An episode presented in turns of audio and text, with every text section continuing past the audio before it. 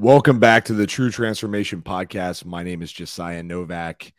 Welcome to today's episode with none other than Keith Yackey, host, I should say co host of The Married Game. He and his wife, Jessie, have an incredible story, and I know it's going to hit you right in the feels today. And I just want to warn you ahead of time that this is not a child or youth friendly show. In fact, it's probably going to make you a little uncomfortable as well. We do dive right in to sex and talking about sex in pretty great detail.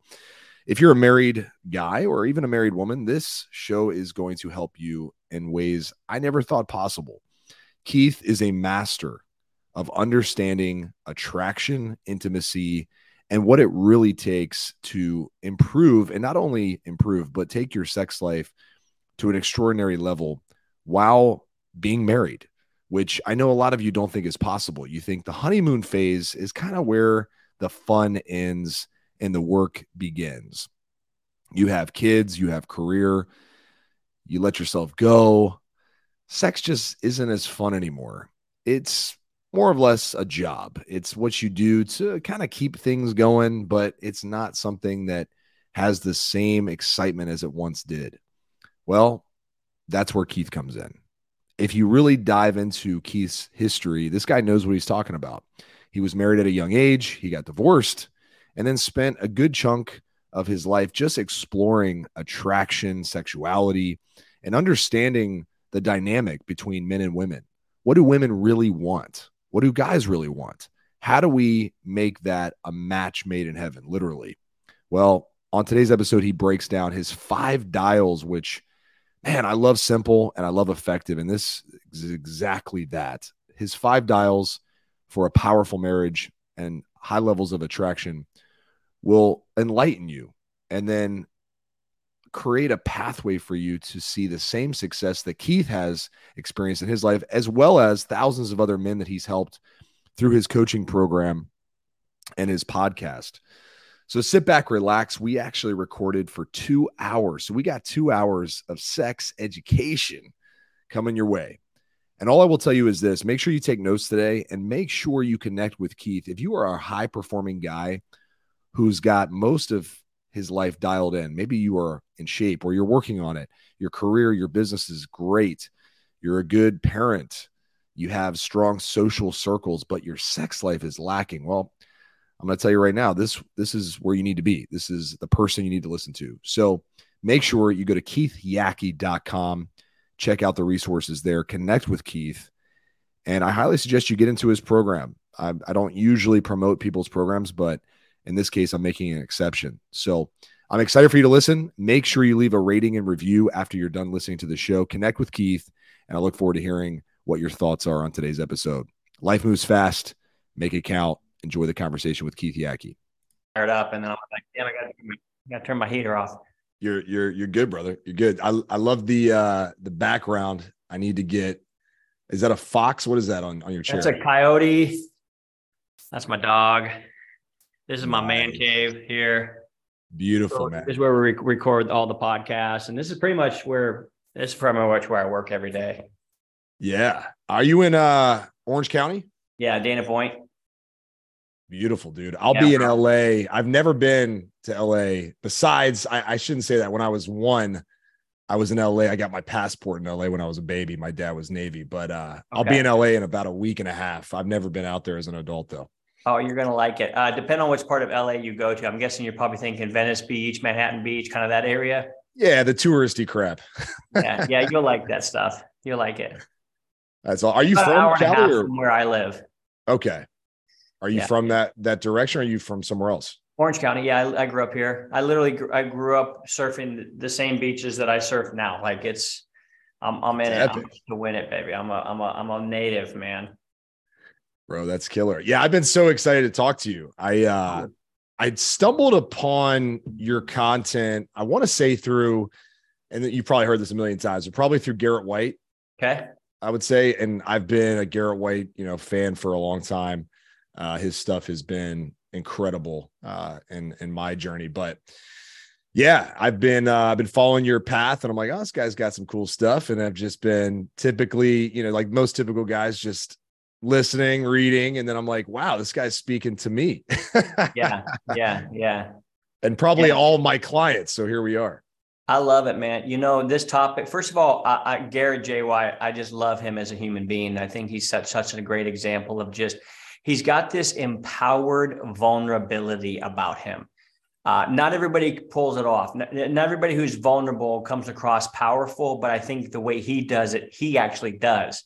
Mm-hmm. And uh, it's, it's, it's so good. There's such a power in that. And, uh, you know, being his best friend and surfing with him damn near every day for the last four years, uh, it, I see him so much differently than probably a lot of people see him in the marketplace. But I can tell you that he has been such an instrumental piece of me waking up and sharing. I already had all the expertise of how to get a guy to get his wife to want to have sex with him. But he was so instrumental in being like, bro, do you understand that you know so much about this that people aren't even talking about? And you got the fucking history of all these hundreds of women that you've slept with. Like, you've got a fucking laboratory that you've worked through where you've come up with some of these formulas and these formulas are not fucking wrong so share mm-hmm. with my people which was which was an honor and it still is and actually he and i've got some very big things coming up that i think will shock everybody and i'm pumped i can't wait for us to release it oh it's gonna be amazing i'm sure it's yeah, a taboo topic for a lot of guys yeah right? isn't that crazy in america that it's that taboo guys just well it's our egos right i mean we don't want to we don't want to admit that we're not getting laid. yeah, yeah, or at least not true, as much man. as we want. Yeah, it's like a currency in, in America. Probably a lot of Western English speaking countries are like this, but the hypersexualization of our society in America has caused a perfect storm for me to actually share my message in a world where a lot of guys are like, what did he just say? Holy shit. I, I, think I think this might be my guy. Like I want to hear what this motherfucker has to say because he's not saying it like anybody else. And actually, he's reading my fucking mail, man. How's this guy know what I'm thinking? It's because I got a penis just like you, dude, and I think the same way. yes, absolutely. Bro, so let's let's paint a really clear picture for people. Where did this whole thing start? Because I I've dug up on you. I know at least it seems like you've You've been a proven businessman. You've got a tremendous amount of experience in the real estate world. But where did the whole idea that, hey, I want to talk about not getting enough sex from my wife or partner, whoever, where did that start? Well, so before my wife left me five and a half years ago, there was I was feeling the same things a lot of guys were feeling. That is that my wife doesn't want me. And I have a little different context. I came from where I was married as a, at a very young age and then got divorced around 28. And that when just sowed my wild oats and had sex with hundreds of women. So it wasn't that I was like, um, oh, I don't know what it's like out there. I knew exactly what it was like out there. I've been with enough women to know, hey, women, if I say women are typically like this, I knew I was righter than if I there's a thousand guys, I know I was more right than 999 of them. Mm-hmm. And and maybe if there was a million guys, I knew I was right more than 999,999 of them. But I noticed that didn't translate into my wife actually wanting me. And so it became pretty clear for me that there was a differentiation differentiation between short-term attraction and long-term attraction. And so what I didn't know, I didn't, I couldn't articulate it back then, but I'm noticing like there's this problem going on that eventually led to her FaceTiming me as we were about ready to move into our dream house and say, Hey, listen, I'm going to help you move in, but I'm not staying. And I thought, oh shit, here we go. Uh, this this feels this doesn't this doesn't feel right. Mm. And um, what what what what happened? And I could just tell there's nothing. I mean, I did all. And then when I actually came back, she did help me move in. And then she, we loaded up her U-Haul and my daughter at two years old, and they did drive away, and they were gone. And at that point, I was like, okay, this is my fault.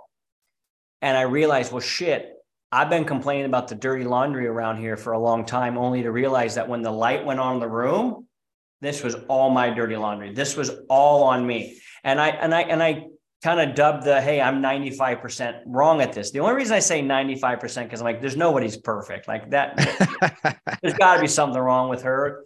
But it wasn't that it was something wrong with her. It was just that I wasn't showing up in a way that any woman, regardless of how pretty or whatever. Yes, my uh, wife is go- absolutely gorgeous. Every guy on planet Earth would say, "Hey, if if if, if she's in a ma- naked magazine, they're taking a look." You know what I mean? Mm-hmm. And I just realized shit. There's not one of these women that I have been with over the last however long that would have stayed with me either. And that's a that that was on me. So I realized I was the problem, but almost simultaneously it gave me the uh, the realization that I'm also the hope. I'm also the solution. And so if I was the problem, then I'm the solution. So I started to figure out what is really going on here. I hired three coaches to get her back. And even to this day, um, you know, I say if you want your sex back or your ex back, you know, we'll help you out because that's actually mm. how it started. So I get my wife back. All my friends are entrepreneurs. They all run businesses and they've all got people within their companies that have problems that I just went through, which is, hey, my head salesman just got uh, served divorce papers. Do you think you can help him? Uh, yeah, sure. Let me let me see what he's got going on. Hey, bro, yeah, I can actually help you. And then I did. And dude, it was it, I walked like maybe fifty or sixty dudes before I ever started Married Game through how to get their ex back we shot 11 episodes of a podcast and did it for like two years. Mm. No, that's not true. Uh, yeah, about two years, about two years before we ever even thought of teaching married game to married guys and just going in with guys. So that's where the genesis came. How married game evolved out of that was 100% to do with Garrett J. White. And I'm happy to get into that, but I want to be the guy that will answer the question, tell the story, and then if you have something you want to say, please feel free to respond, interject, because I could go on here and do a 45 minute webinar straight, but that's not what you're asking me to do. So I got so many questions. okay, cool. We're gonna break this sucker down. Cool. So was this this was your second marriage you're talking about? Yeah. Okay. Yeah. How young were you when you got married? Because you say you got divorced at 28. How how young were you when you got married? 18. Uh no, no, I was 19. Oh my goodness. Yeah, bro. way, way too young. but Holy you couldn't crap. talk me out of it at the time. I was, I was 100 percent convinced this is what I was supposed to do. I was called by God. I'm starting mm. a church. This is I'm going to be a pastor. This is my pastor's wife. Like I, you, there was no telling me otherwise. Wow, wow. So then that lasted about, well, let's see, nine years. Yeah, I was, uh, uh yeah, 18. Maybe fuck. Maybe I actually got married when I was 18, not 19. I was 18. Wow. So yeah, 18. About about 10 years when it was all said and done.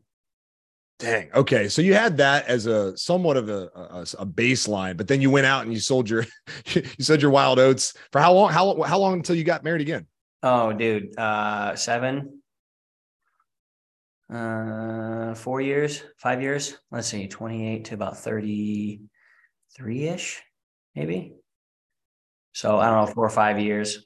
It's it's not that hard when you you. I was in obviously I was in great shape, had money I knew how to yeah. talk. I studied specifically game how to actually create attraction, and then I just be I just became that's it's like I'm like well basically I was like I want to fuck it I want to fuck the girls that are in the centerfolds. Yeah.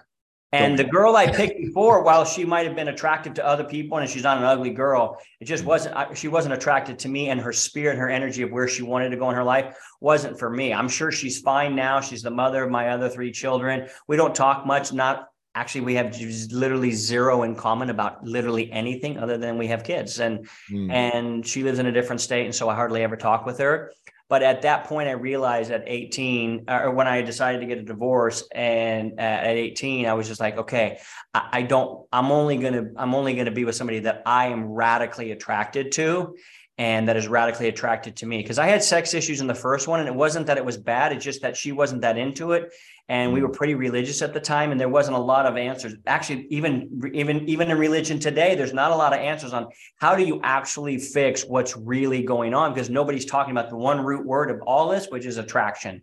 And mm. so that's what I, I wanted to set out to fix. Let's talk about that. Because i'm like you i have a gorgeous wife. I mean she is a 10 out of 10 like every centimeter of her is a dime piece right so I'm like that guy who I was the same mindset of you, right? I was like, I'm only getting married if I find the perfect one, like attraction wise. Like I have to be attracted to every inch of her. Otherwise, it's a no go. Yeah. yeah.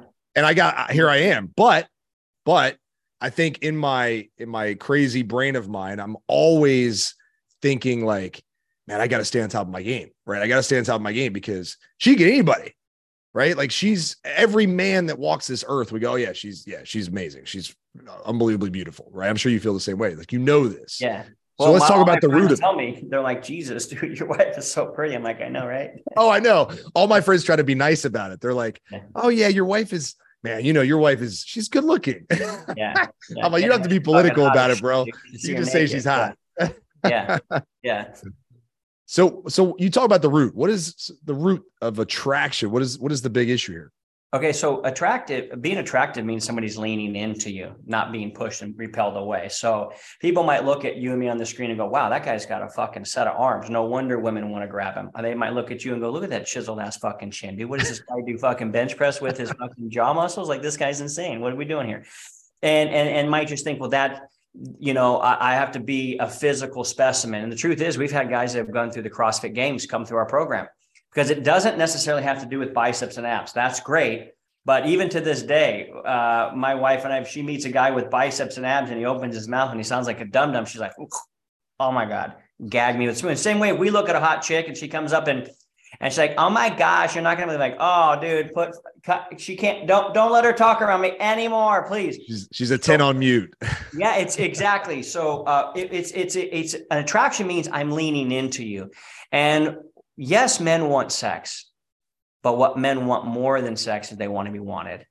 And the only way your wife's going to feel, your only way you're going to feel that your wife actually wants you is if in, indeed she's truly attracted to you, which means uh, she leans into you. She likes what you have to say. I say a lot of women sprain their eyeballs listening to their husbands because their husbands say something. Women are like, oh my God. Oh my God. Because men just say some, we just say some of the stupidest shit. And it comes from a set of beliefs that are different than what I believe now. So there's I used to believe like, hey, if I protect, provide, and and and and and, and produce and take care of my family, then I should be getting lots of pussy. Well, why aren't I? Well, just because those are the things that you're supposed to be doing as a man, those aren't exceptional. Those aren't those are essential. They're not exceptional. But if you want your wife to be creaming her pants over you and really excited to be, well, then you have to be a guy that would cause a woman to do that. And so this is where the, the disconnect is. Guys like, I want my wife to want me. And we just go, okay, time out, pause. Are you wantable? Well, most men have let their body go, and I've let my body go from time to time in my life. I'm looking great now, and I get a lot of compliments now. And I'm even on the road to becoming elite, elite in my body and the way I what I spend my time doing. And like, where do you see me in 90 days? I've hired a coach, and mm. it's fucking all go, go systems go. But that being said, that's only one piece of it. The rest of it is personality. Do they feel warm and secure and loving around you? Do they feel felt or heard and understood? Or do they feel like you're just t- clocking down a, a, a time watch just so you can say you put in time so you can go get laid? Do you do things just to get sex from her and if you do it's the same way she feels as if you were if you thought she was just trying to get money out of you. And so what i'm doing is i'm reversing a lot of these scenarios where guys feel radically entitled extremely emboldened to say i want this and yet reality they haven't done anything to deserve that and so they're in fantasy land. And that's where i lived for a very long time. And so no matter how good looking a guy is, I just go, hey, listen, you do have to stay on your game, but it's not just because she has options. I heard you say that, and I like that, and that's eh, that is that is that's the step there. But a one step that's even better, and you have to go to where you're going before you get the next one. Is the only reason I do all these things because that's my standard.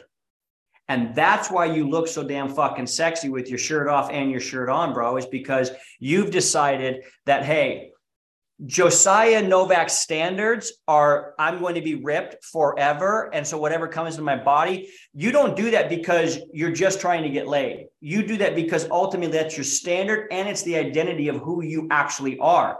Well, if you do that and you create that same identity and standard in being a husband, same identity in being a, a dad, same identity in being a producer, next thing you know, you start to put all these things together and you are truly what we call a provocateur, a man who provokes his wife to want to fuck him. Mm. Like she's like, I, I, I, eh, imagine your wife's at home going, wow, I can't wait for him to get home because dude, mama needs a good fucking plowing right now.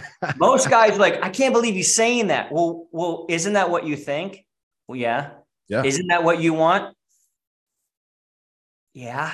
100%. Well, let me fucking show you how to do it because it's not wrong to want it. And even the joke about me looking over my shoulder, having a guy like basically not even be able to say in public, I want to get fucked. I want my wife to fucking like lust after me. I want her to want to spend all day in a hotel with me, just fucking her and and and and and having it. Like, what is so wrong with admitting these things if all of us really truly want it?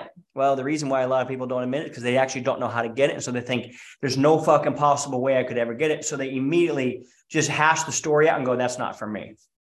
Mm. Well, that fucking narrative didn't work for me for one reason I knew I could get the opposite sex to be really excited about having sex with me. You know, you don't have sex with uh, uh, hundreds and hundreds of women because it was an accident. You, it's because it's a there's a process and a and a, a way of being that creates it. And I was like, okay, that's when I started to understand the difference between long term attraction and short term attraction. They're actually very different sciences, as it were, in certain regards, and they're very much the same in other regards. But they all start with one basic understanding, and that is this you've got to become the most attractive version of you for you and no one else. No one fucking else. I preach the same thing about fitness. I knew you did because that's the only way you look the way you do. You, you got to become the guy you admire by accident. What? Yeah, hundred percent. You got to become the guy you admire. Like you follow all these dudes on Instagram. Why aren't you following yourself? Or why yeah. wouldn't you follow yourself? Well, because yeah. you haven't created that version of you yet, right? Like That's that has to be it. So, dude, all right. I love it. I'm I'm hooked. okay. Now you got my attention. So you mentioned the short and long term attraction. I'm really curious about that one. Being a married guy with kids myself, yeah. You know, I think back to our early days, and you know, I, will be completely transparent on this podcast because that's just who I am. We have regular sex, and it's great. Like I, I wouldn't say like, oh, I'm I'm going on a drought. But you know, I'm a I'm a guy who wants I want it I want it all. I want yeah. my wife to feel connected to me and and that same desire that I have, that animal instinct where I'm like, it's 12 o'clock, she's out. I'm like, I can't wait for her to get home. I'm gonna rip her clothes off. Yeah. Right. I want her to feel that way too. Yeah. Let's talk about that. I think most of the people listening, at least in my my arena, are married guys with okay. kids who are like, yeah, the honeymoon phase was great like 18 years ago. Yeah. But now what? Now, now we're just surviving. Yeah. Well, first of all, I, my heart goes out to those guys because I know that that's a living hell. Mm. And I also know that honeymoon sex is for the minor leaguers and that soul sex is for the fucking big leaguers. And how I'm to get Hall of Famers, baby. How to get to soul sex, bro, is understanding long-term attraction versus short-term attraction. So, okay, for example, short-term attraction, you come in, you're a high-value man. Uh, you know, you you you understand that you first and foremost you become whatever it, it, it's. If you're a great fisherman, you don't say, "Hey, we used to catch fish back in the '80s with this." We say, "This morning they were biting this." So, first of all, as a good fisherman, you got to understand what the fuck would attract this fish to come bite my hook. All right. So you got to understand what that is. So as a single guy, you go, hey, well, you know what? Uh, what do women value? Well, they value resources. So I need to become resource. I need to become a great producer. What do they value? Uh, they value being seen, heard, and and and um, understood. Having somebody. Every woman says, "I just want a guy who gets it." Right? Though nobody gets it except a very few handful of guys. Um, naturally, uh, they want somebody who has power. He says something's going to happen, and it fucking happens. Uh, they want a player. They want somebody who's smooth and suave and looks good, and and that they go, damn. Every woman wants to be with a high value man. That's first and foremost. That's that's what's most attractive on a number of levels. Hey, if they're going to have offspring, they want to make sure the offspring survive. If they, you know what I mean? If they're going to be married to a guy, they want to make sure he's not a pussy just in case the tribe from across the hill comes over and they wants to, you know, rape her. They want to know their man's going to be there. So there's some of these natural primal things that are going on. What happens when that, and, and so for a short term or for, uh, you know, short term attraction, I would not give any woman in the time of day. I would basically be like, they would have to work very hard to get my attention. Why? Because I have so many options that why would I schedule time to be with you? What, what, what makes you valuable for me to spend my most precious commodity or my most precious asset was my time and my energy to you? Why would I do that? Mm-hmm. So that's the leverage you have in short term attraction. You have a shit ton of options, and they know you have a shit ton of options, and they want to be your best option. That's the fundamental mechanism of what makes short term attraction very, very powerful.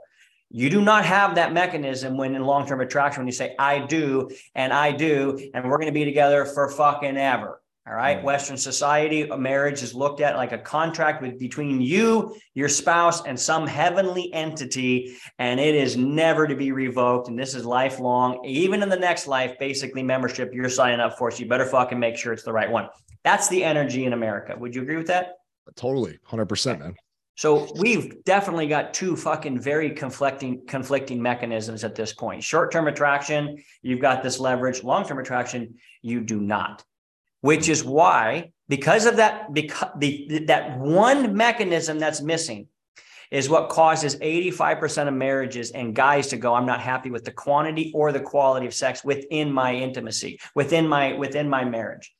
And what happens is they go to these old school books or these short-term attraction books and go, Hey, I need to learn some game.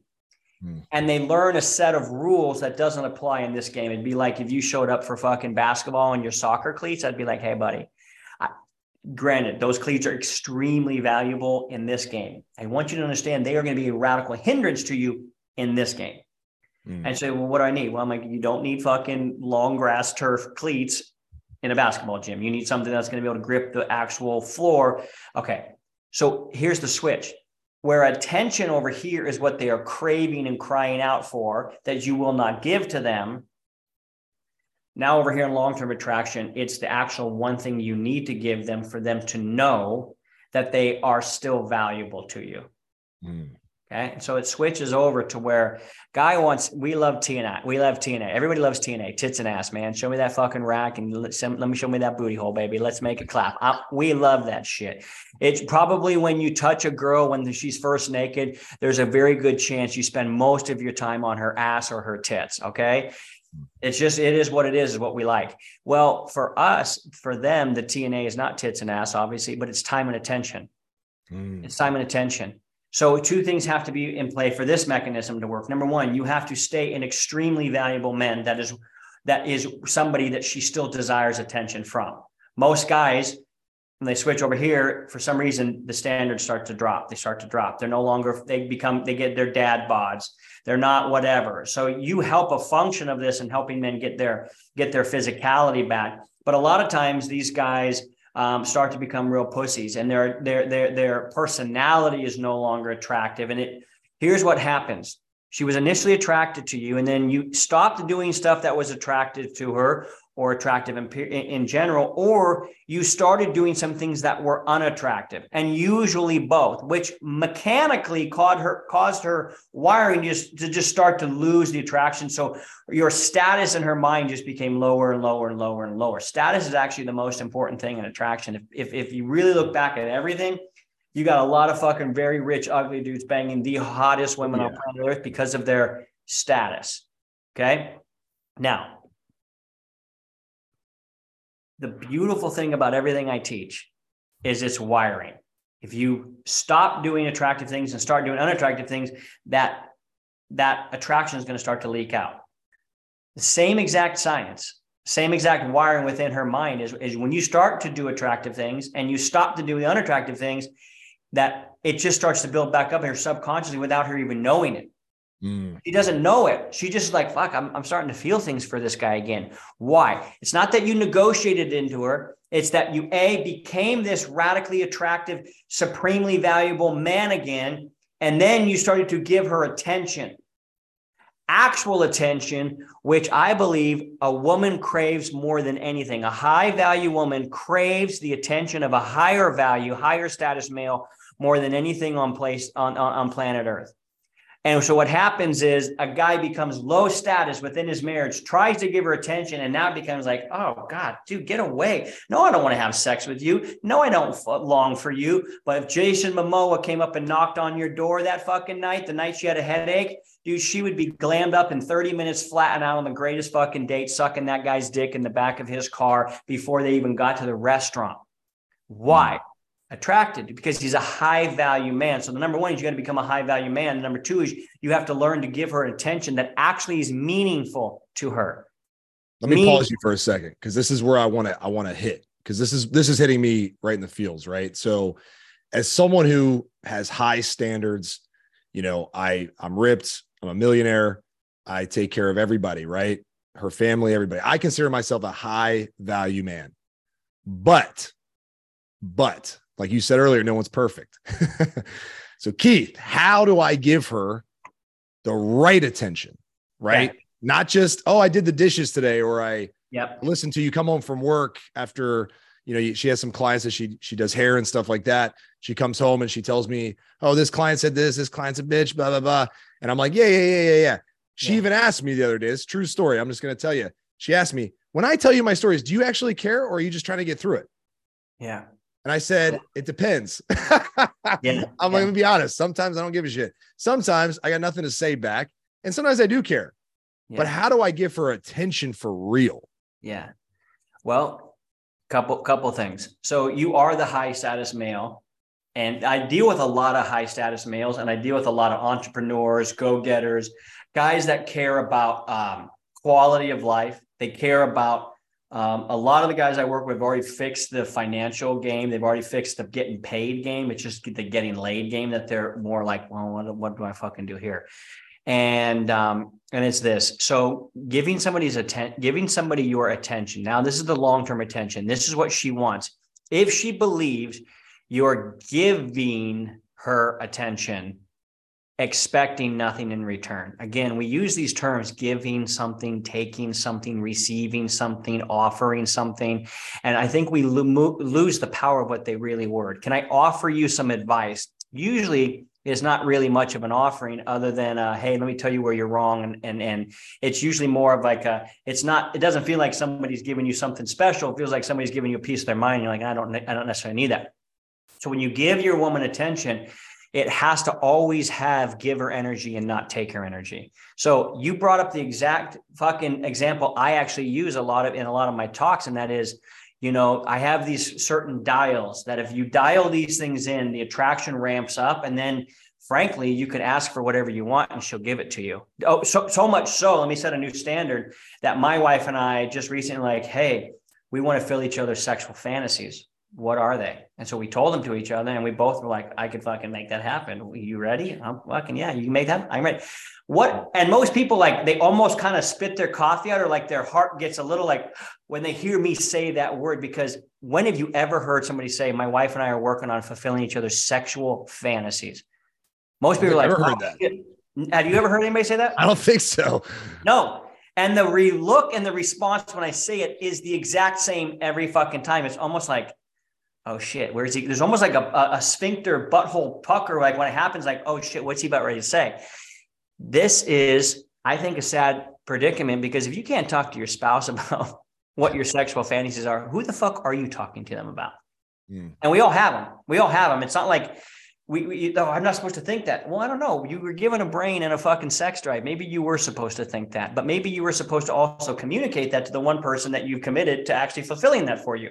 So I understand the topic is radically taboo, but if you show up with giver energy across these five dials, this is where the real magic comes in.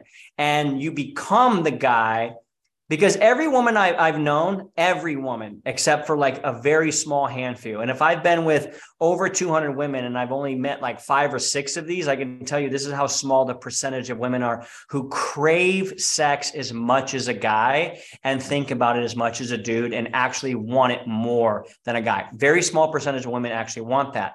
And so what guys think is they want that until you've been with one and they want sex three times a day and you're like, fuck, dude. Good luck hanging with right that. Now?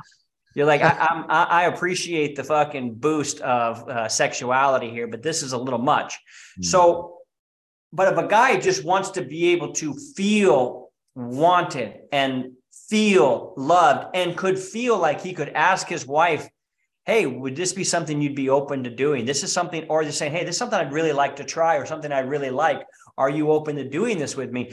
To have her be able to say yes to that or be open to that, I have a five dial system that if a guy just looks at these dials and we can crank these things up, he'll be good to go for that. So do you want me to just get into that? Because I want to answer a lot of these. Yes, questions. please. Oh my All gosh, right. I'm on pins and needles over here. Let's do okay, it. cool. So the first dial, the first dial is the parenting dial. If you have a kid, your wife is looking at you and wondering if you're a good parent or not. And the reason for that is very simple. Wives love their kids more than their husbands, and they always will. And the reason I know that is because moms don't divorce dads. I'm sorry, moms don't divorce kids, but moms moms divorce dads all the time. So clearly we know that a mom will pick her child over her husband every day and any day of the week. So we have to just say, well, okay, that's that's reality. That's truth. There's a reason for it. That's why she was born, is to birth babies, to get them to survive, et cetera, et cetera. So of course she's going to be judging me on how good of a dad I am because that's something that's very important. And not only that, but that's something that drew her to us in the beginning. Mm-hmm. Hey, this is a guy I want to have kids with means I feel like this is a strong, stable, sturdy enough situation that my offspring, my dependents are going to be able to depend on this dude for a lot of things. And when he isn't showing up as a great dad, that is a major fucking letdown for almost every woman. And so, therefore, there will be uh, resentment built up towards that. So, we always look at that first dial as, hey, how good of a parent are you really? And how good of a parent are you for being a parent's sake, not for, hey, I hope my wife watches me do this. Now, I'm not judging anybody on this. My wife literally told me I was the worst dad ever, that so bad that she didn't even want to have a second kid with me. Hmm. So I'm not, I'm here on my ivory tower saying I'm a great dad and you guys need to listen. No, five and a half years ago, that was one of the main reasons why Jesse left me was she's like, you're such a shit fucking dad. I can't even leave our newborn with you. I'm afraid something's going to happen. Like you're not even going to pay attention. Hmm. This is a horrible indictment on me because I had three other kids with another woman that I was a pretty decent dad with.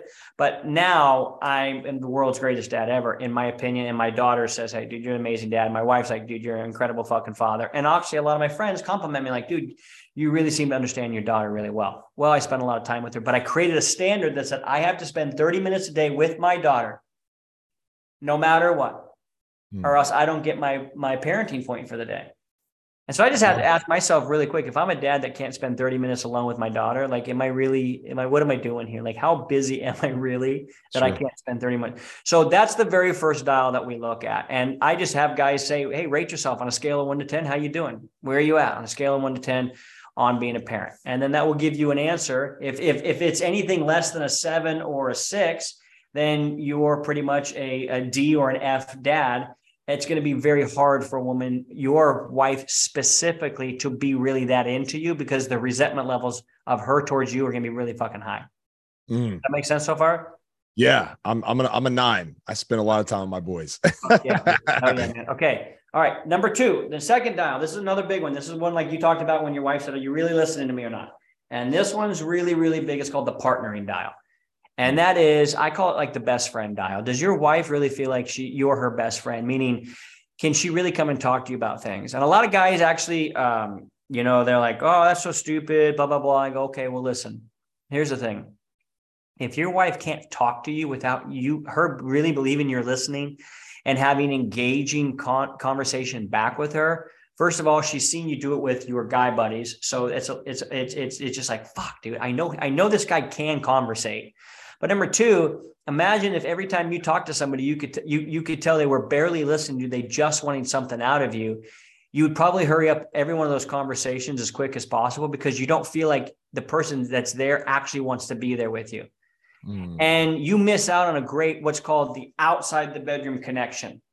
Outside the bedroom connection is actually what leads to inside the bedroom connection. And this outside the bedroom connection is, hey man, I really do give a shit a lot about what's going on in your life, about who you are, what you're working through, what's happening with your mom and your parents and whatever.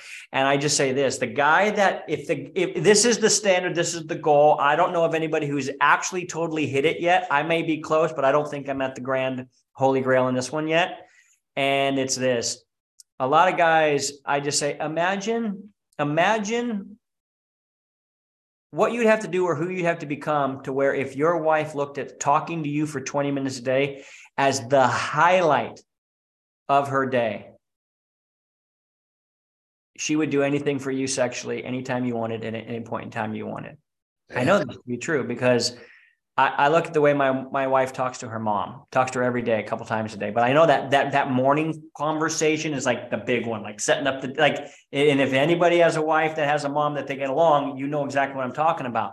And that's the highlight of her day. She wants to check in with her mom, what's happening, what's going on.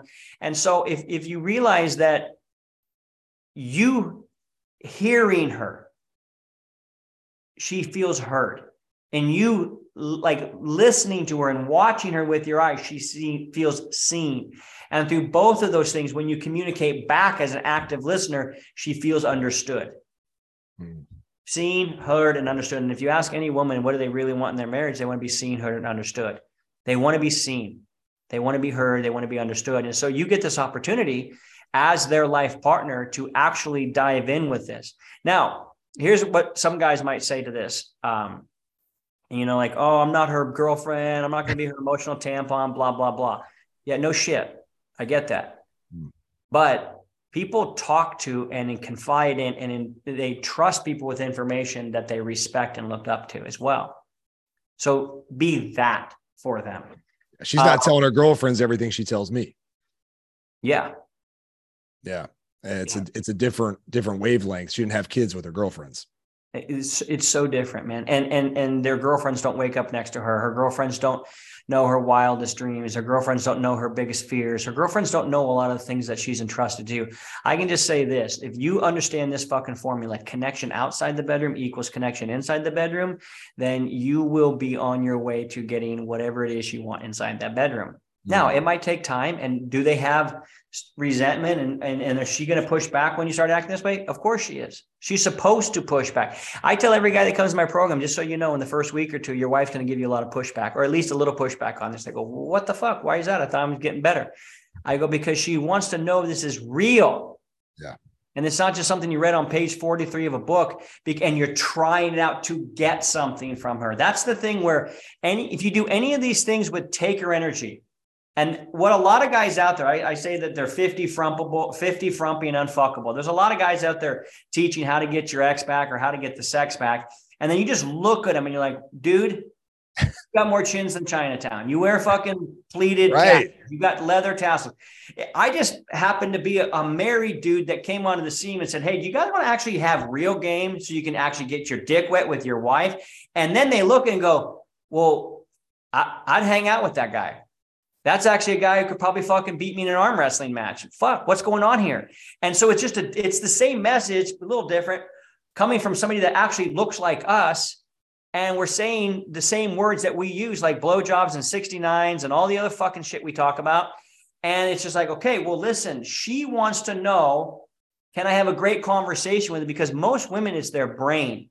It's their brain that is their most sexual organ. So she's going to test because she's already been so let down. This guy who she married that's not here anymore and he's down here and she, he's still expecting her to want him the same way when he was up here. But now she's reacting to this version down here and you don't like it. You want her back up here again. But she's like, dude, I got to give you what you fucking giving me. This is horseshit. And then you actually become start to become this guy again. She's like, well, wait a second. I've only been dealing with this motherfucker, and I've seen him do this for a week or two. I better push on it to see if this is real or not. And most guys fail these fucking tests. They fail every single test. Mm. And they they are t- people only test what they want to trust. Mm. People only test what they want to trust. If I was to have you sit down in a chair and it felt you fell on your ass, and I kind of barely put it back together and put a couple pieces of duct tape on my hair, try it again, bro He'd be like, bro, I'm not sitting back on that thing. Hey, are you fucking high? that's the same thing when wife sees a man start to become this guy, not for her, but for him. She has to test it. Is this really for him, for him? Or is he doing this to get something from me? That's what I mean by taker energy. Because hmm. mm. these other guys that are 50, frumpy, and unfuckable are saying, hey, just go get her gifts. Uh, hey, happy wife, happy life. Hey, just do some chores around the house and love and, languages. Love languages. That's it. That's all you got to do. Love languages. but if you're a total pussy, speak in someone's love language, there's still not a desire for them to do it. Like him and goes, dude, I got her flowers. I open her door. I go, she can hire a fucking butler for all that. Yeah. Doesn't mean she wants to fuck the butler. Not yet. But that's that's so people test what they want to trust, and then when they pass the test, the trust goes up, and when the yeah. trust goes up, the lust goes up. That's when she starts to lust after she goes, wait a second, Josiah is in this relationship. I'm not just the babysitter for his kids. I'm not just fucking hot chick he gets to parade around on his arm. I'm not just this vagina that he gets to fuck whenever he wants, but he loves the whole of me, not just the whole in me. And that's what the partner dial is all about. I love all of Jessie. Of course, I love her vagina. That's beautiful. I'm glad she has one. I'm glad she has a set of tits. That's awesome. But that's not all she is. Mm. And so I look at the rest of our life as all the foreplay up to whenever we have sex, and that is just the release. So the foreplay starts on Tuesday if I'm wanting to have sex on Friday, so to speak, as my buddy Garrett says. And it's just everything is foreplay. Everything is connecting with her. Everything is her and I getting to know her and I for her and I's sake. And my wife said, she's like, I feel like a walking vagina. I'm like, yeah, you're, you're probably not wrong. I should probably figure that out. This is beautiful, man. This is beautiful. You're, you're speaking to my soul here. I'm big on energy, right? Like, I think you can sense an like even just coming on this podcast, you can sense my energy right away. Like, is this guy cool? Is he not cool? Like, what does he want? Like, does he want something out of this? I'm I'm big on that, right? I sense like immediately I got the vibe like, oh, I can chill with this guy, right? This guy's cool, man. Like, I don't even know what you're gonna talk about, but this guy's cool. Like, let's just get yeah. after it, right? Yeah. So you got the two dials, but that second one, that that one is like I tell guys with fitness, you know, you're gonna start doing all the things. We call it muscle meals and and movement, right? You're gonna start getting after it. But life is gonna test your ass. Yeah. Right. You're gonna get after it, and then all of a sudden, boom, something's gonna happen. You're gonna be hit with, do I give in and say, you know what? I'm not ready for this. You know, life's gonna throw me a curveball. Nah, it's not the right time. It's right. gonna test you. For sure. your wife's gonna test you. It's gonna happen. Has to. She yeah. has to figure out is this real or not? That's just two of the five dials. We want to want to hit a couple more. Bro, I want all of them. Let's okay, go. okay, all the dials, baby. All the dials. Okay, here's here's the uh, here's the here's the third dial, and uh, it's the producer dial. Hmm. Hey, listen, dude. Nobody wants to be around a broke dick.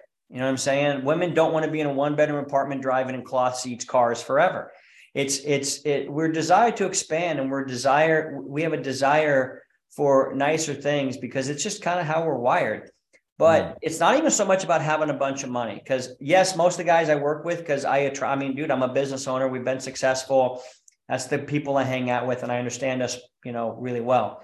And we have a mindset that says we will not settle for anything less than our best. That's that's the key determining factor for most entrepreneurs is I will not be under the boot of another man and I want to become my best. And so it's running from the boot of another man, but it's also pursuing, you know, things that are nice and luxurious. And so that particular guy, a lot of men, they become workaholics and they go, Hey, I'm building this for us. And you're, and the wives are like, well, we haven't seen you. So whatever us you think is here, it's not true. Um, we were moving into our dream home. We have the nice cars. She's driven all the cool cars that, you know, since she's been with me and all this other stuff. And it's simple. It was just simple. She goes, I don't give a shit about any of this. I just wanted to be with you. But we think because we're producing at a high level that we're supposed to just get whatever we want. And in fact, guys who are used to producing a high level are used to getting whatever they want. So they feel extremely frustrated at home when they can't get what they want, so to speak. So that being said, um, there's the workaholic and then there's the guy that loses his ambition once he does get money. Hmm. and i've been both.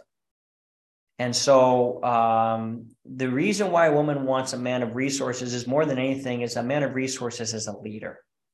Hmm. and women love uh, leaders amongst leaders. They love leaders amongst other men. Why? It's wired into them because then there's a better shot for her offspring to have a better life. It's just something primal within us but there's also something that about man that produces that even makes men admire and envy him. And the truth is, is the guy who gets laid the most inside a marriage or outside of marriage is you is is the leader among men, and he cares more about impressing and beating men than he does about women.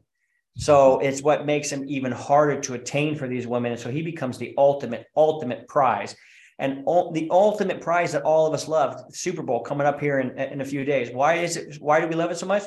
Because only one team gets it. Out of all the players that have fought so hard, and all the players in the college, and all the players in high schools, and all the players as kids, there's only 0.0001% that will ever hold that trophy. And so therefore we go, that's the prize. Well, what what's common amongst every prize? It's very hard to get. Hmm. The common the common thing about every fucking great prize is it's extremely hard to get and only a few get it. And so the thing about being a producer amongst men and really actually making money and having resources is it sets you up in a better way in life and it shows that you are a leader amongst men. Yes, there's a couple little nerds that can create something that goes and makes big. But dude, you know what? As much as Bill Gates and Zuckerberg and all these guys look like they are the softest, weakest fucking pussies on planet Earth, there's something about a leadership ability that they were able to get people to follow them and build something that was so big that you know it, it makes more money than most countries. And so there's something about this leadership that women gravitate towards, especially high quality women, the women that that um, that we all grew up jerking off to. That's why they want this, guys, because so it's just this it's this man that can create resources. There's and there's something different about a man that can create money than a man that can't. He usually believes abundantly as opposed to scarcely. It yeah. is, it's just more fun hanging out with people that are abundant and generous than they're miserly and scarce. So mm. you just be you're just a better dude typically. But this is again, any one of these silos, if you just are good at this and poor about the other ones, you're not going to have very much luck. If you're if you're just a great parent, there's a lot of great dads that are not getting laid. There's a lot of great partners that are they are just their they're like your their wife's gay best friend. There are a lot of guys that are just great producers and they're fat as fuck and they own casinos and they're just like, what the fuck? How's that guy getting laid? So any one of these things individually isn't that powerful in and of itself, but to com- to combine creates the ultimate attraction. So that's dial three. A lot of guys, um, a lot of guys get entitled just because they provide, protect, and produce. And therefore, they become apathetic. And it's the apathy that causes them not to pursue their woman in a way that shows he's given a lot of attention to her. That she, that she really. This is why they say. Uh, you ever heard? You know, women have daddy issues. Oh yeah. What does that mean specifically? Well, here's what I believe it means the girls with daddy issues are usually the ones that we say are porn stars or uh, strippers or prostitutes. They had daddy issues. Well, what does daddy issue mean? It means there's there's they're seeking male attention. Mm. That's how that's how deep I know this is real, and it's not just something I came up with. Is because it's it's so in our society. It's just all across. We all say, "Oh, she got daddy issues." Oh, okay. Well, a lot of women have daddy issues, and and the very first man that they look up to and meet is their dad for the most part. And so there's a reason for why this works that way. So that's the third dial. Nobody wants to be, and it's and it's just ambition. It's purely ambition. Will you? And I was, dude, when my wife met me, I was taking over the world. And when she left me five and a half years ago, I, I my business was it was running pretty damn good on its own without me having to do a lot of effort. So man, that's when I was that's when I got my dad bod. I was on the, you know, on the couch popping Chipotle burritos like they were Tic Tacs. And I lost that, just that zest of adventure. And mm-hmm. women like cats love adventure and they love mystery. Yeah. So that's the third dial. And most guys think just because they hit it, they're entitled to it. And that's not the case. Bro, I love this. This is so it's so relatable to fitness because we we teach our guys to get in shape, right? But it doesn't stop there because so many guys get abs and they're like, all right, cool, that was that was fun. Now I'm just gonna go back to the Chipotle pills, like you said, right? But you got to have a next a next adventure, a next mountain to climb. Like I tell our guys, go do a Spartan race. You just got shredded. Go run with your shirt off. Take pictures running with your shirt off. Who? It's fucking epic. Yeah. Right. Like your your your kids, your wife are gonna be like, damn, that's that's my man, right? That's awesome because you have another season in you. You have and then season after that, you have another target, another checkpoint. It never ends. That's like the secret. You just got to keep you got to keep that energy and that motivation high to go do something new and fun. This so the women, the women love it. That's why it has to be you for you. Yeah. Because all this other energy is I'm doing this and where's my bow job? I'm doing this and why isn't she lusting after me? It's hmm. like doing this because it's my standard. Yeah, I, that's you have to become the most attractive version of you for you. It's the same thing with love languages. Do love languages work? Yes, if you're doing them because that's your standard, and you do it to them regardless of how they do it back to you. Mm. The love languages work only if you're in, you're an empowered human being. If you're not empowered, then you everything looks pathetic, and you're trying to get something from somebody. This is why this shit doesn't work, and this is why most men are really fucking mad because they're like, dude I get what I want when I when I want to get it. I get what I want. I'm that guy who gets what I want, but I fucking can't get this. Yeah, because you can't force desire. You have to create the container which where with desire and attraction and lust and wanting and longing grows. And it, I call it the marital arts. It's a lot like martial arts, but it's the marital art. You got listen. It's your if you want your wife to suck the white right off your dick, or black if you're a black dude, or fucking brown if you're my fellow Latinos. Um, not that I'm a Latino, but um, I'm a Spanish girl. So anyhow, um, if you want that, then you just have to say, okay, cool. Well, then what do I, what container do I have to create to get that? And it's not you giving up who you are, like, oh, I, I don't want to have to change me. No, no, no, no. I'm not saying you to change you. I'm telling you to become a smart fucking fisherman and learn the bait that gets your wife to attract gets attracted to you every single time. That's called being smart. That's called being wise. That's called making sure you don't fucking cheat on your wife and blow up your whole fucking life and be an idiot like I did in my first marriage because I felt trapped as fuck in my first marriage. I'm like, I'm not attracted to the woman. I don't really even want to have sex with her. So what the fuck? And then you know what I mean. And then I start looking out, and I'm like, oh well, then they that, that lady wants to have sex with me. And then you start doing this stuff that just ruins everybody. I've hurt my first three kids because of my affair and my first marriage. Fucking hurt them. It damaged their soul, man. And I hate that. That's why I'm so insistent about not having that happen in the second one. Hmm. I was like, well, I want to be wanted. I'm used to being wanted. I've been wanted by hundreds of women, not just, hey, they send me a love card. We were naked fucking our brains out inside of a fucking bed or a beach or somewhere. And I want that feeling with my wife. And what I've discovered inside this is if you actually do what I'm telling you, dude, I wouldn't trade sex with my wife for any of those women. None of them. My best sex sexapades, my best sexual experiences are with my wife by far, mm. By far, because now it's soul sex. It's two souls that want to be there and want to grow. And it's like, man, once you experience that, it just goes. Why say some guys are in the pit and they're not getting any sex at all. But then there's some guys that are on this path heading towards this peak and they see what my wife and I they go, fuck, man, that peak is way higher than I thought. I didn't realize the peak of marriage could actually be that high. And fuck, they look like they're having a lot of fucking fun. What is going on there? And so even guys on the path, we have a lot of guys that come into our program. They're like, dude, it's good, but I want great. Mm. I want fucking great, dude. It's good, but I want great. And what you guys are experiencing, and here's the ultimate test. I'm going to tell you two quick stories. Number one, we've had a lot of people, whether we've been in masterminds or people have just come out and hung out with Jesse and I, that have given us their credit card on the fucking spot. I was in Arizona, guy came up and handed me a credit card. We were out with a bunch of friends. And he goes, whatever this is that you guys, he goes, I've seen it with my own fucking eyes. I've been with you guys all day. I'm in. Mm. And give me that's my that's one of my favorite things that ever has happened. My second favorite thing that's happened. I was speaking in Salt Lake City at uh, at at a big event, and I'm in the bathroom going pee, and I come out and wash my hands, and a guy goes, "Hey, are you the did you do stand up comedy in Las Vegas? I go, yeah. And he goes, I was at the show with you and Brad Lea that you were doing. I'm like, oh, yeah, cool. He goes, I was there with my girlfriend. And I go, oh, that's awesome. Now, mind you, this was about two or three months before I he had seen me, mm. and uh, maybe four months. So it was like a little bit of a distant memory at that point.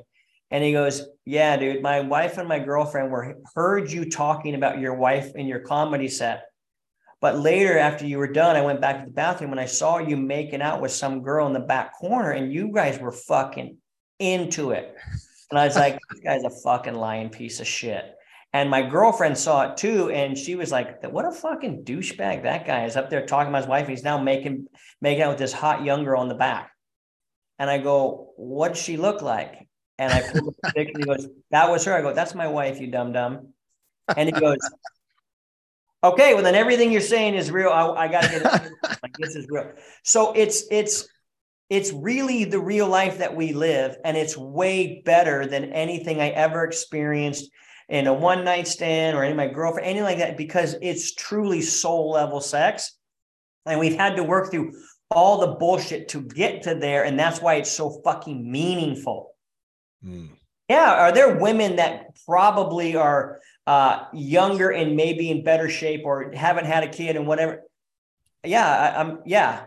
Sure. they don't understand my soul like Jesse does. And that's the beautiful thing is once you get that and you understand that, it, it, the whole game really fucking changes and you start speaking differently. You start saying things differently and, mm. and people hear it differently. So So that's that's where we come into now. Well, I'll pause in case there's anything you want to say on that.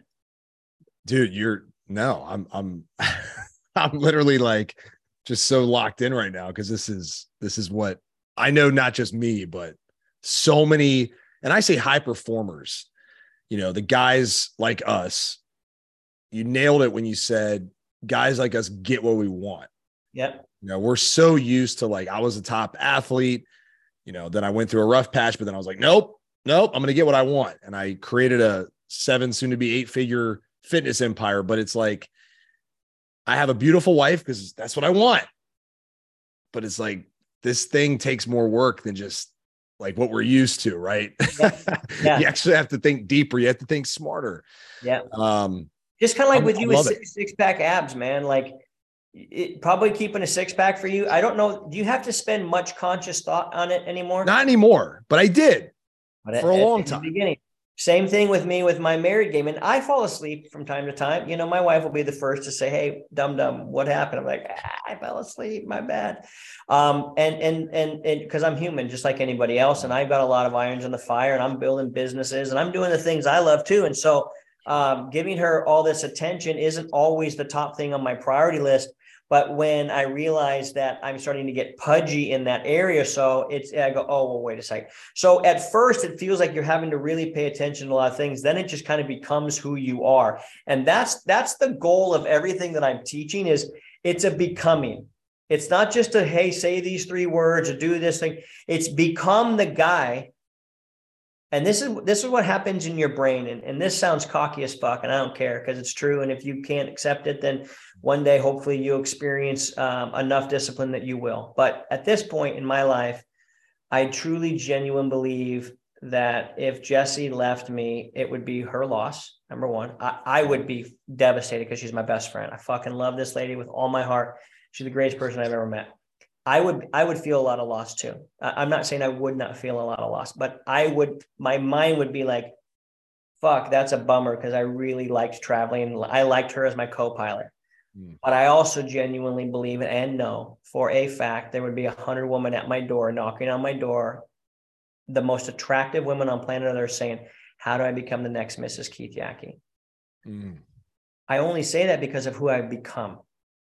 It'd be like it'd be like if I, would tell you, hey, uh, you want to pick up some extra shifts down at Applebee's, and we would fucking probably put 18 bucks an hour in your pocket. You good? You'd be like, what are you fucking talking about, dude? Like, no. Why? Because you become somebody that you have a way different standard. It doesn't mean that you think that those people are horrible or whatever. It's just that that's not a standard that you're going to live at. And it's the same way with me. I go, I know how well I treat Jesse. I know how well I show up for these people. I know that I, and we have this in the married game, is our, our statements are, I am the catch of the county. The mm. catch of the fucking county, which means if I become single, I'm now the most fucking, I'm the highest ranking bachelor in all the land. I mm. know this sounds cr- like crazy talk, but that's what, but the only reason I can say this because I can go look back at all, I've been tracking this for years now.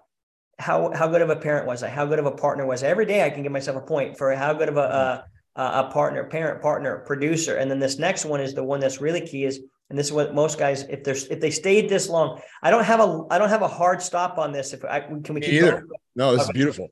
All right. Uh, the next one is the player dial. Mm. It's the player dial. And this is where a lot of guys forget this. And this is why a lot of guys can't say what I just said, or they go, that sounds a little cocky. No, no, no. I play with my wife. I know how to play. I know how to be flirty. I know how to understand what makes her laugh. And and I, I get these things. For some reason, my this this thing is popping. I feel like a 1980s, like I'm wearing a 1980s blouse with my mom's with the fucking shoulder pack. Ah, I just I, I keep looking at the cap delts, man. I'm I'm you're good. dude, don't make me flex my calves on you, bro. Uh, dude, I'm just speaking of cocky. I'm literally the last man on earth that you'd ever want to do that to. my calves, not that anyone gives a rat's ass, but my calves are something special. Well, let's see them. I just showed you mine. I would, but my pants won't go over them. Oh, that's that's fair. These jeans nowadays. Okay, yeah. Yeah, dude. Yeah, those aren't bad. Those are close to mine. It's, it's terrible angle. Yeah. Look, look, you got the whole you got the whole thing there, man. This is like it's bigger than my head, as you can see. Are you are you sure they're bigger and better than mine? Because we're gonna we're gonna have to do this in person, I think. we have to, we'll do a calf off. We'll do a calf off. But but having that mentality, and the reason why we track our points is so you have the proof to yourself that says, "Hey, I know I'm showing up. I mm. know I'm deserve." When you know you deserve something, you will not accept anything less than that. Mm. Nothing. If you go buy a two hundred thousand dollars sports car right now, driving around for a month and says, "Dude, listen, bro, I'll give you forty thousand dollars cash right now for it." You wouldn't take that. Why? Because you know it's worth more. Same mm. thing. When you put the work in and you become a provocateur, you will not accept any bullshit. Mm. Nobody, you become a two hundred thousand dollar guy. You don't accept forty thousand dollars anymore. It's there's that we won't make that trade, and so that's where the confidence that seems like it's cocky comes from. It's like, no, no, no, motherfucker. I can lift a uh, I can lift a fifty pound dumbbell. That's not a problem for me. I put the work and I have the muscle. Mm. So that's what it is. I'm saying become the guy that can do that. That you have to become a guy to do this. And I realize some of this, like talking to your wife about your um your your your sexual fantasies or or or you know my wife and I having sex in the back of the Escalade on the way home from dinner or uh me saying hey would you give me a blowjob over here and she's like yeah no problem like I understand that that feels like the 450 pound squat to most guys that are just reading the fucking magazine and learning how to get a six pack ab I understand that but let that be the inspiration for you to go. There is that level to go to, and it's way better. I'm telling you, as a dude that's had sex with more women than most any man will fucking ever. I was telling, I think I was joking around with my buddy. I said, I probably had sex with more women than this whole fucking movement of guys combined. You know what I mean?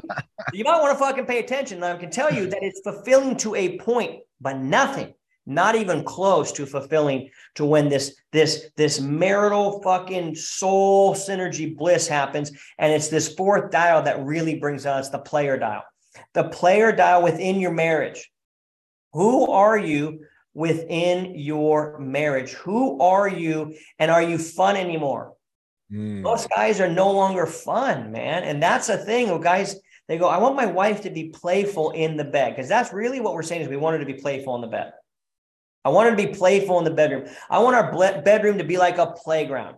Okay, I get it. Except you and the word play do not go together in any other context. So, what am I supposed to just assume we're going to do that here? And so, guys are no longer fun. They're no longer they're, they're no longer the players. And I always I like to quote the great American poet Cyndi Lauper when I say, you know, when she said, "Girls just want to have fun." Mm. She was right, man. And so a lot of guys don't bring out the sexy side of their woman because she's just no, she's not having fun anymore.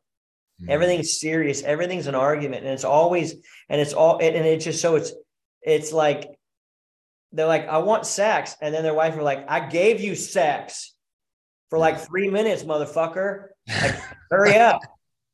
And then that's when a guy goes, well, I don't want just sex. I want like really good sex. I want you to actually like, I want you to want this. You know what I mean? Like the old, remember that old famous uh, statement in the movie, The Breakup is one of the greatest movies of all time with oh, Ben yeah. And she goes, I don't want you to do this. I want you to want to do the dishes. Well, I, I, I made a joke out of that. I said, yeah, like, like I told my wife, I don't want you to, uh, you know, I don't want you just to give me a blowjob. I want you to want to give me a blowjob. You know what I mean? Like we want that. We want them to be involved in the act. And so some guys are in the pit where she doesn't initiate, she doesn't enthusiastically participate and she's more into the spreadsheets than she is the bed sheets. But mm. some of you guys have pulled out of that and you're actually getting the some quantity back, but now you want the quality of sex to be. You want her ripping into your back. You want her eyes rolling back. You want her just to fucking love when you eat her out and then just watch her giggle and coo and moan because you are bringing her into a whole nother fucking world. You feel like a man, man. You know, I always say everybody wants to feel like the fucking man, but it's hard if the man ain't fucking. Well, it's really true, man. And we want to, we want our women to be like texting us and like getting butterflies. And we want those things. And we associate those things with the early part of marriage or the early part of dating, actually. And it starts to cool off in marriage. Well, my wife and I have come to the agreement that if everybody just stayed like they were dating when they were dating all through their marriage, their marriage would be amazing. Yeah, it's fun. Yeah. And so it's like, do, when well when do you guys do you guys go on date nights? And I'll ask guys, you wouldn't go on date nights? And like, yeah, I don't know, maybe six weeks ago. I'm like, okay, you probably heard me say this, but you know, I say it a lot. I go, well, what'd you do? They're like, well, we went to Home Depot to pick up, you know, for some parts for the house, and then we swang through the Chick Fil A, you know, uh, drive through, and I'm like, what the what are you talking about, bro? Like, no shit, Casanova. No wonder you're not getting more ass in the toilet seat. Like, if this is your, would you ever take a girl on a first date? Do that. Oh, I would never do that. Well, there you go. And and the women are just not used to a man being a player anymore. So a player can be a lot of things. Okay. And this is how we look at it within married game. Number one, you're you you care about how you look. Mm. Women definitely do care about the a man's upper body muscular muscularity. That that's been proven over and over and over again. So if and here's the other also the other thing that a lot of guys they get mad at me sometimes when I say certain things and I go, well, let me ask you this: is do you have a choice to be this or not be this? Yes. Then you're choosing. If you're not going to change it, you're choosing to stay the same. So if you know, and and by the way, I've had women literally just stop me in a club or a base or you know beach or whatever and go, "Your body's incredible." I've had I've there have been times my body's been just fucking totally incredible. It's okay right now, you know what I mean? Like I I you know what I mean? I, I still get a lot of compliments, but not like those compliments. Or a lady would just be like, "Damn, perfect stranger," come up and just like, "Fuck, I would love to fuck that body." Mm. So so this actually has happened in my life. I'm sure it's happened in yours. Uh, I don't I don't know how early you met your wife or how buff you've been and all this other stuff. I was single my whole 20s. I got married when I was okay 29. So I can promise you, without even knowing you and not not not, not even preempting you this comment, Uh, there has definitely been women that have come up to you strictly because your body and say they want to be with you oh, because oh, yeah. Yep. It happens. Women like that stuff as, as well. So a lot of guys like women aren't individual. Okay. I know that they've been taught and told to say that they're not. And I agree, it may not be the most attractive thing, but from a distance and from you to eat before you even open your mouth, that is a huge fucking advantage. I can I can uh, promise you that. The, the, best looking guy, even if he's dumb, will catch the attention of a woman better than the smartest motherfucker who who, who doesn't look like he's that physically uh, like he could protect or really do much damage if somebody came in with some bad intent. So he's in great shape. He actually knows how to dress. He wears shit that actually fits him. And and listen, I've met guys that are really thin and lean that may not look like they could fuck anybody up, but no jujitsu, and they could fuck both you and I up with one hand time behind their back. But they wore clothes that were size appropriate, so they looked like they were in control. I mean, dude, if Brad Pitt from uh, uh, Fight Club walked up to you with a baggy shirt, you and I would both think this guy looks like a fucking idiot. Correct. He takes his shirt off, you go, oh, well, there's a whole different fucking story. So dressing to actually accentuate how what kind of body you actually have, smelling good, having things tailored I get it that these aren't the things that cavemen and prehistoric men were fucking thinking. Even pre-modern men weren't thinking about this. But in our day and age, women do actually give a shit about this. Playing, um, being able how to flirt, knowing how to joke. Mm. I've, dude, I've laughed my way into more hot fucking vagina than anything else, dude.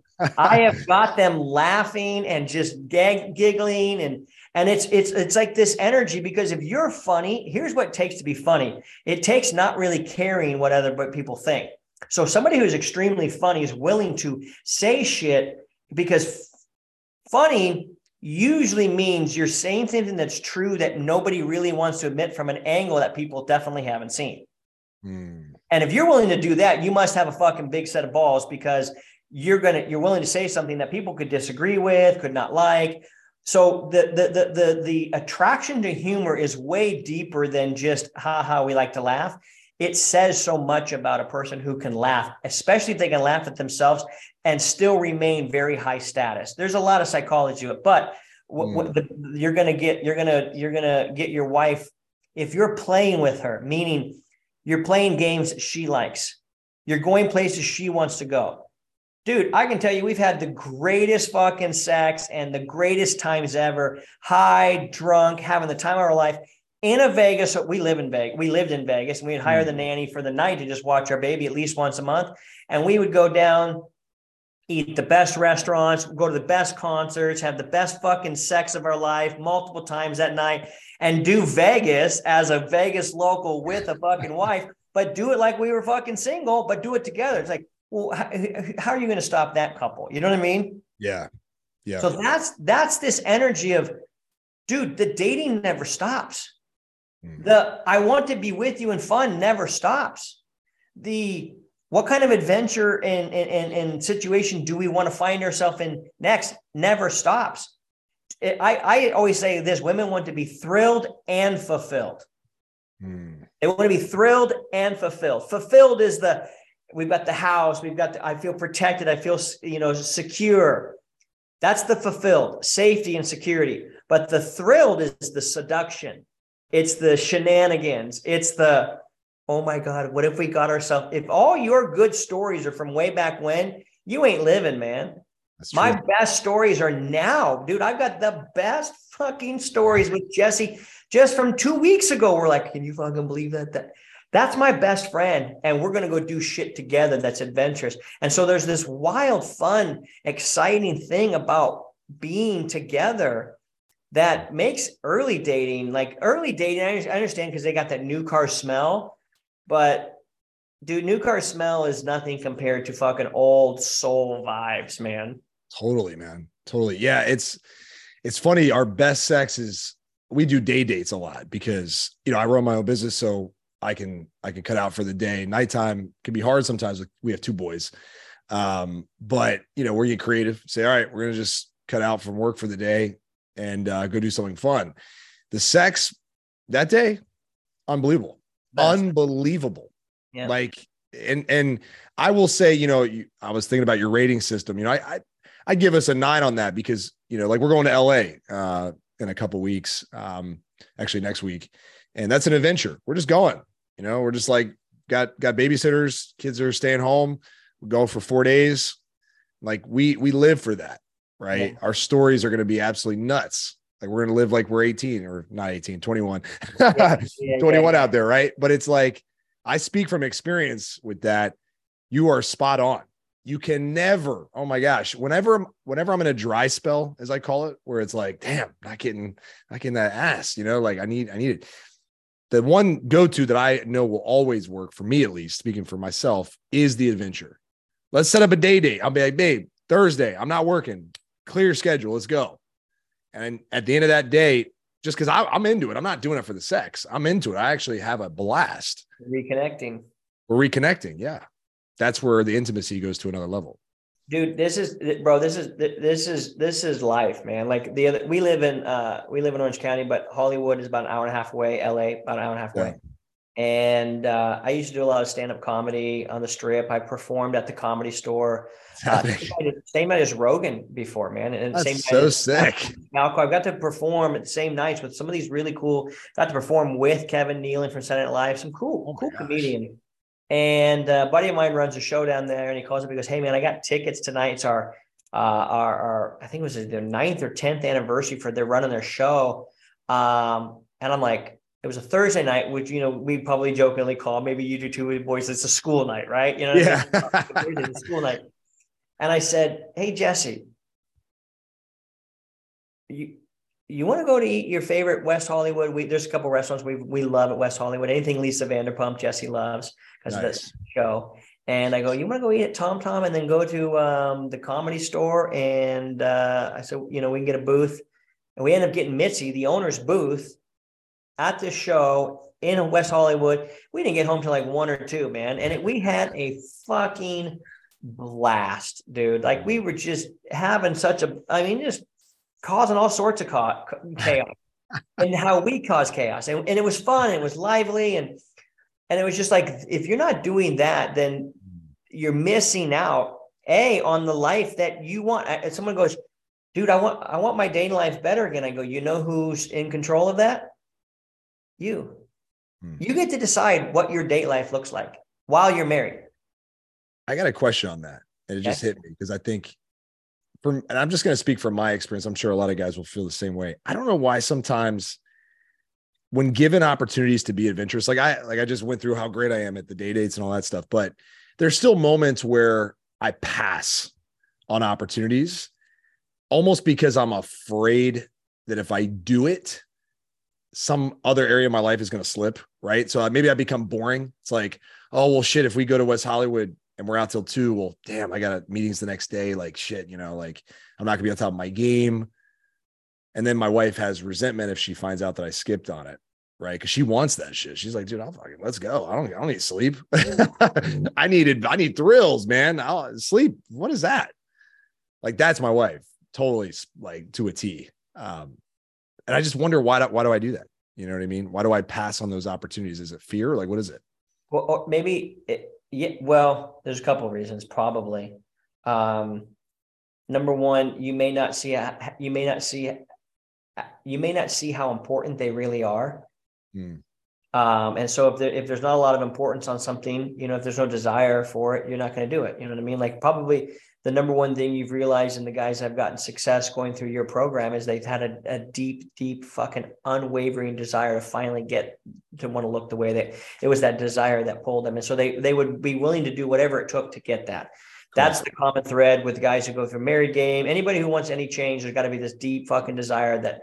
So if you are thinking there's a lot of fulfillment in your life, but not, a lot of fulfill, but not a lot of thrills, mm. um, or she's really fulfilled but not really thrilled, and you might just want to say, okay, well, where you just have to, you got to understand this. Every, you're going to have to pay the investment to get the ROI, no matter what you want. So if you understand, for my wife and I to have this carnal fucking lust thing going after each other, and I know that after dating her and doing shit that she likes and being adventurous, and I took my wife on a couple hour hike over here in Laguna, and dude, she was like, "This was as almost damn good as sex for me." I was like, "Well, well that must." That is that what are you talking about? My sex? And she goes, no, this was fulfilling as fuck for me. Like yeah, she yeah. loved it. She felt so connected. And um, so those day date type things are, create that real connection because you feel like you're skipping on something everybody else thinks you should be a part of. There's a lot of psychology why those day dates are so powerful. But mm. back to your question, why do you avoid it? Well, first of all, you're radically committed to your goals. Mm. So any any deviation from that feels like you're letting yourself down, and that's letting your identity down. You're not going to want to do that. So you just need to put it into the identity of okay for Josiah Novak to be totally like an A plus on everything, you just know there's going to be some investment in that particular dial you're going to have to make to get that thing to be where you want it to be. So it might be, hey, we're going to do a comedy store one time, but I, am not, I don't like to stay out really late either. I, my honest, uh, not honest, but like my regular standard routine is I'm in bed by like last night I was I was hitting the quilts about 7 45, 7, mm. almost eight o'clock because we just put our daughter to bed we didn't have sex last night. So I'm like, I'm going to bed. Yeah. And I was thrilled. Like if I'm in bed before eight, I'm like so fucking happy because I want to get up before and do my thing. Yeah. But then I realized there's times where like, but I know the old, I know, I know this little filly needs to get out and just fucking run around a little bit. And you know what? It makes her feel amazing, like she's still alive, she's still vibrant, and that we're not missing out on anything on that as well. So it's just a little taste and we come back, little taste and we come back. So uh, if I just think you might not understand how vitally important it is, and now that you maybe re-see it a different way, yeah, you'll you'll be like, no, no, no, I, I want to create that. I want to create that. Yep, that makes so much sense. What's yeah, the last dial? power dial. Oof. The last dial is the power dial, and this one is we. The, I added this into the program after I'd had about hundred guys go through the program. We're about 250 guys have come through now, and um, just the coaching thing. There's about another hundred guys have just bought the modules, but mm. but about 250 guys have come through the actual full blown coaching. And after about hundred of them realized, man, shit, some of these guys are getting the first four dials but they're not getting laid the way I know they need to be. And there's something off. And I could hear in the energy of how they talked. And I realized we had to add a fifth dial. And actually, the guy who was working with me at the time was really keen in on and and and you know recommended. He wanted to have more like a purpose dial, but I was like, no, there's, there's something different. It's the power dial, and it's this energy of uh, you know we're entrepreneurs, we're go getters outside of the home, and then we come back home and we start acting like the employee. Mm. We start checking the clock and okay, what do you need me to do? How can I help? Blah blah blah. And we start acting like fucking the help, as opposed to the the lead going okay. Uh, I'm here to be with you guys. I'm radically present with you guys. If you need help doing something awesome, but it's not coming in with this helper energy. It's coming in with this um, more of an empowered energy of like they're excited to be with me. But it ha- it starts way back before that. So there's four questions we have every guy ask every single time, and it's simply this. And let me tell you what it's meant to get rid of, and then you'll understand why the questions are what they are. Mm. We're trying to get rid of this needy, pouty bitch validation mode that most guys are in mm. with their wife.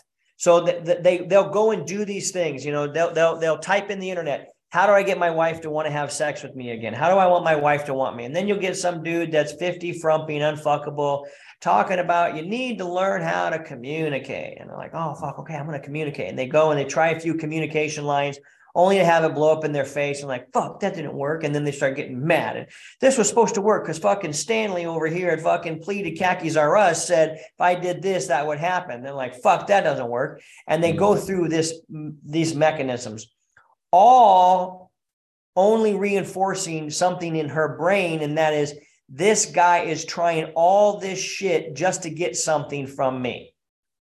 Correct. And therefore, he has no power in her eyes. Mm. And so mm. she's like, ugh.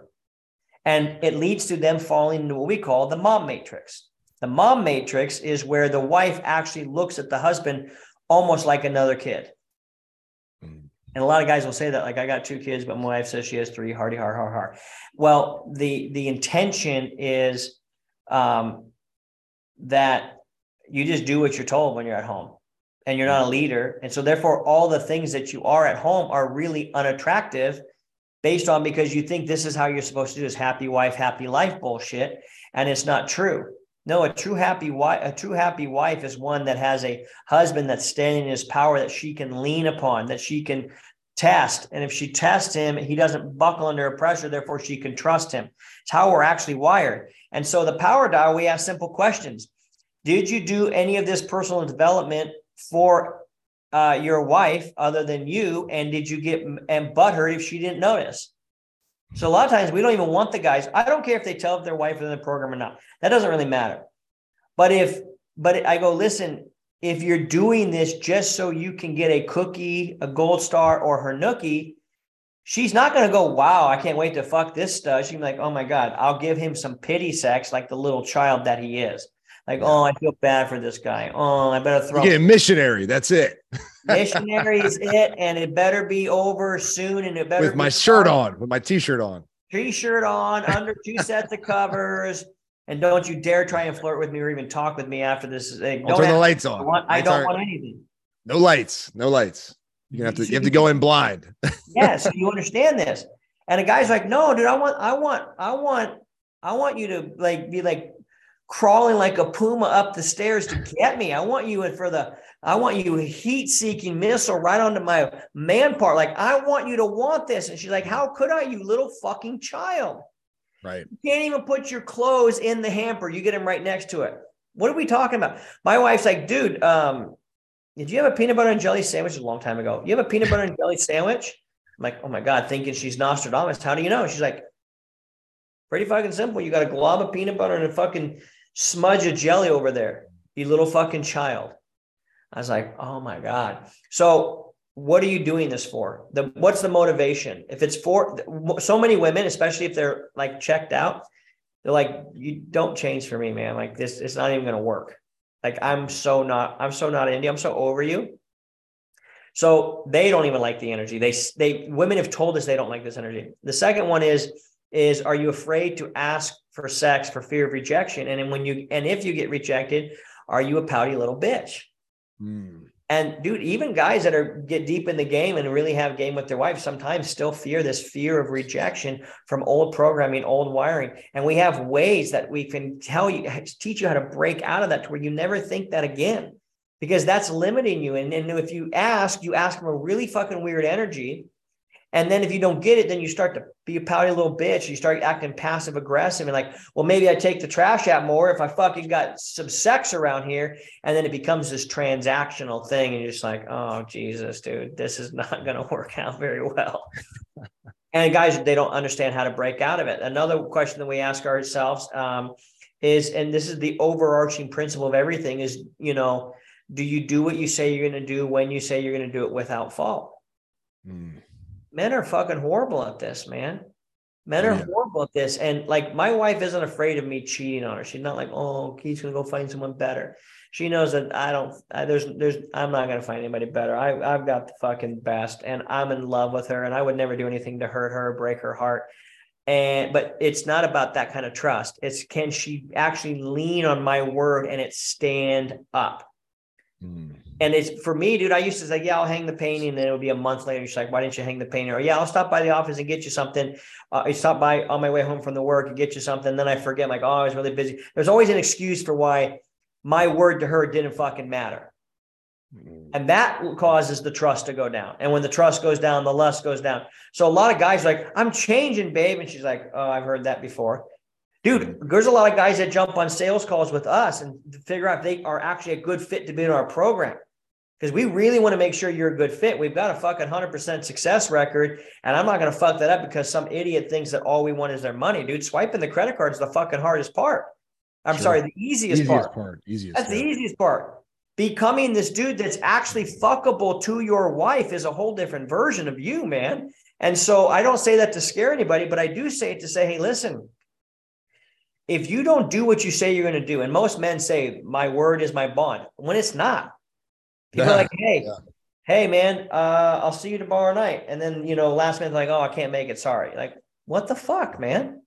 No heads up, no nothing. Like, and so our women are used to this, and men are used to getting away with this. And it's just like, it's no fucking problem. It is a big problem. So, therefore, uh, the reason why so many women sprain their eyes, rolling their eyes at their men, is because they don't believe that he's going to do what the fuck he says he's going to do anymore at all. That's a big deal. Another thing that a lot of guys do, and this is what the power dial talks about, we say, you know, do not edit or audit. Did you edit or audit your shine for fear of being disagreeable? What that simply means is like, were you afraid to be, are you editing who you are? Are you auditing mm-hmm. your shine? Are you playing, playing smaller because you're having to walk on eggshells around somebody? And you're just you you you you've settled for being tolerated, not celebrated. And my, we have a big statement in my house. I will not be fucking tolerated. I will be celebrated. But I have to also know I'm a man worthy of celebration. And I'm doing that because I would celebrate me. I am clear enough about what the fuck's going on that I'm not living in la la fantasy land. And so, dude, if you really do what you say you're gonna do when you say you're gonna do it, that is the most sexiest thing mm ever to your woman because it's the small things, it's the little things that are pissing her off. And what most guys don't understand is that most women will plan a year or two before they leave. They'll put up with a lot of shit and then they're fucking when it's over, it's over. Then those guys are calling me to get their ex back. So within married game, we help them get their sex back, but we also have a lot of guys that call us up trying to get their ex back as well. Mm-hmm. And we have a very high fucking success rate at that because it's a very similar principle, which is simply this. Whether you're trying to get the sex back or you're trying to get the X back, is very simple. You have to become the most attractive version of you for you. Plain and simple. The guy who has worked on his body, worked on his personality, become a great parent, a partner, provider, producer, this guy is not lacking sex. And if he is, it's his own fault because at that point, now he's choosing to stay in a situation that is way below his standard rather than saying, you know what, hey, I've done everything I can. I know my worth. I know where I'm at, and I'm not going to settle anymore. And then that man decides he'll exit the relationship at that time. Mm. So there, it, so the bottom line, I hope that everybody's hearing is, we teach guys like you will fix your sex life. It may not necessarily be with your current wife right now, but if you're willing and committed to fix your sex life for the rest of your life, we can help you. And do we it, we we do have guys that end up getting divorced through our program, but it's because they come through, they actually become a provocateur, and then we teach them to have grace and to give space and to let their wife rise. But some of the wives are just like, no, I, this new version of you is amazing, incredible, and I actually don't want to become that with you. And those guys have left and end up finding we've it's been we've been around long enough where guys have left and found new spouses and they're happy as shit, not because they're new, but because they're built off of a principle of, hey, man, I'm not going to settle. I'm not going to settle for this. And most guys, when they go, I'm not settling for this, usually tell everybody else to change. But when a real man says, I'm not going to settle this, and he looks to change himself, that's the guy who truly does get what he wants. Damn. This is probably one of my favorite podcasts ever.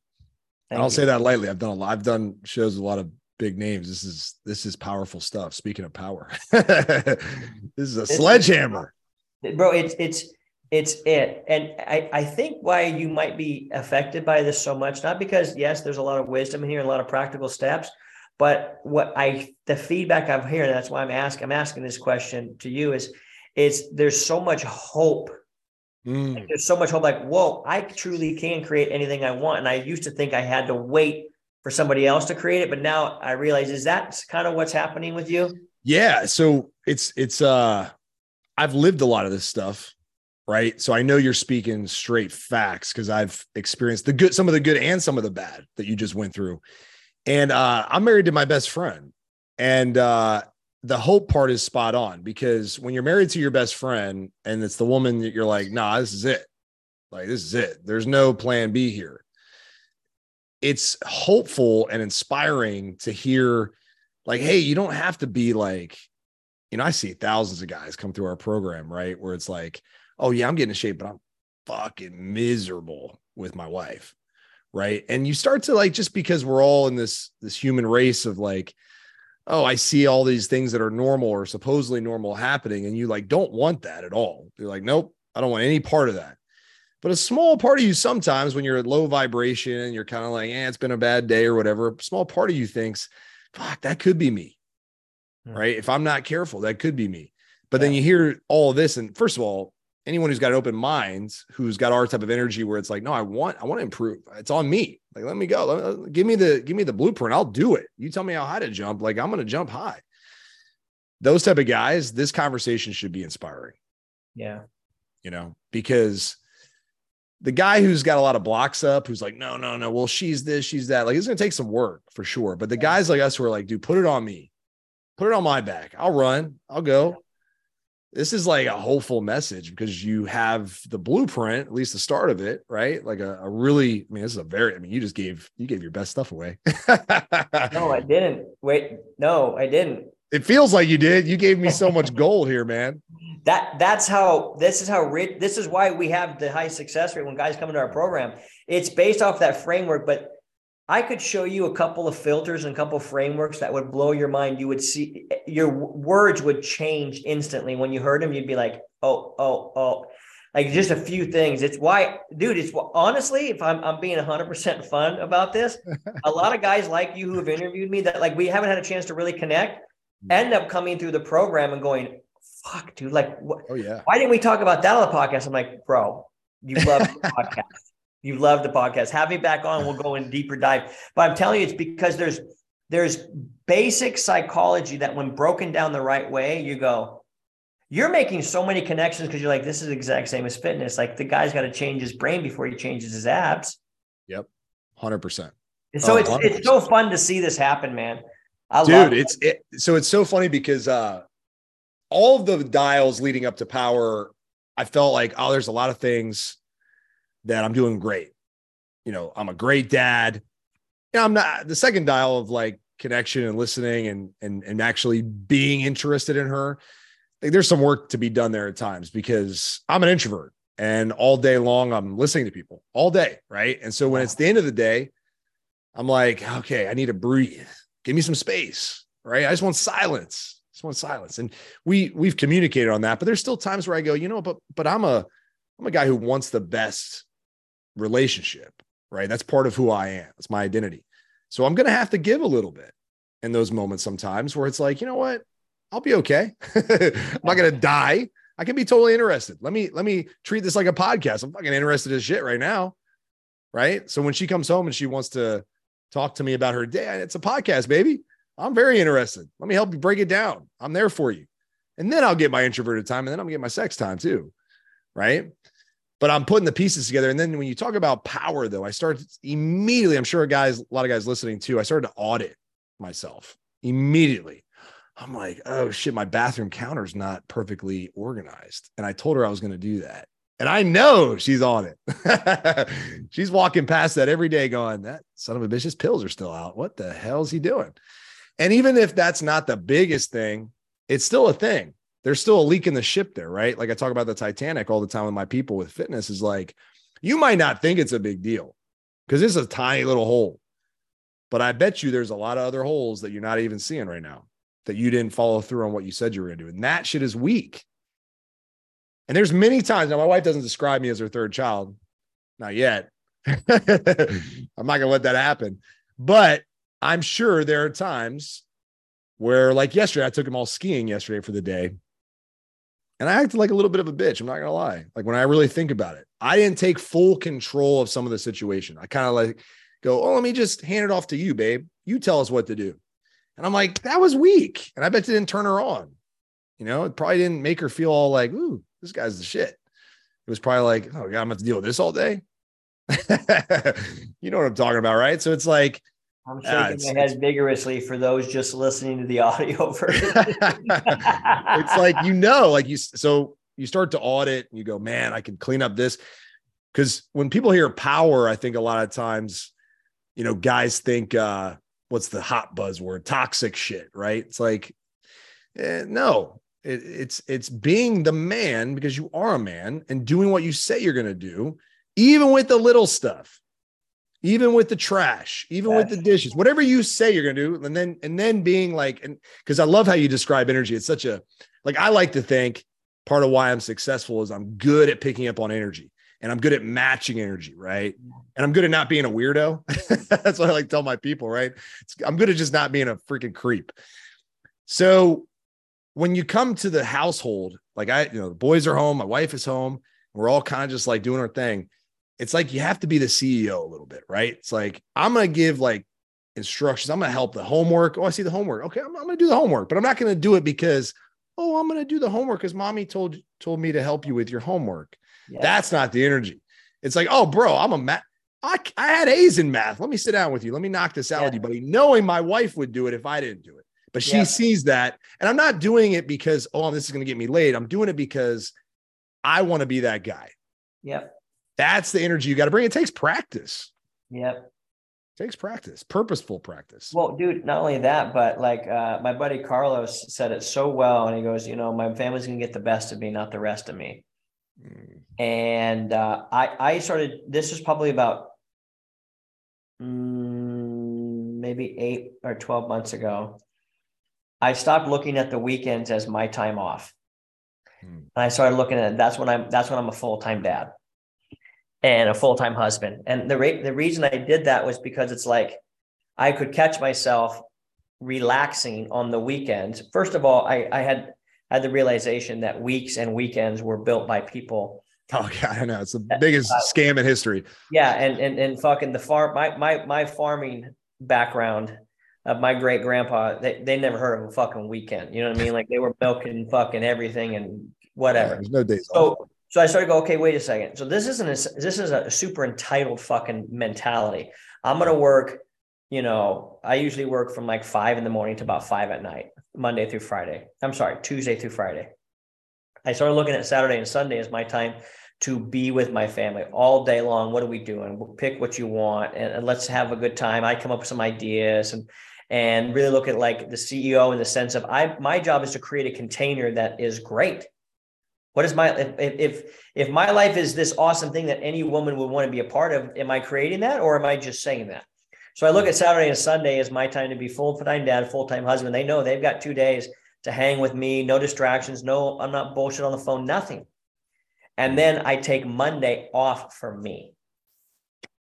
Bingo. I come over here to my man cave. I get high, I hang out, I fucking talk to God. I let God talk to me. I dance here. I play pool. I watch a movie. I do whatever the fuck I want all Monday until about Monday around five. And I just go home, mm. recharged, ready to go, fired up, full of piss and vinegar, ready for. I just figured if I ain't living while I'm living, am I really living? I love that.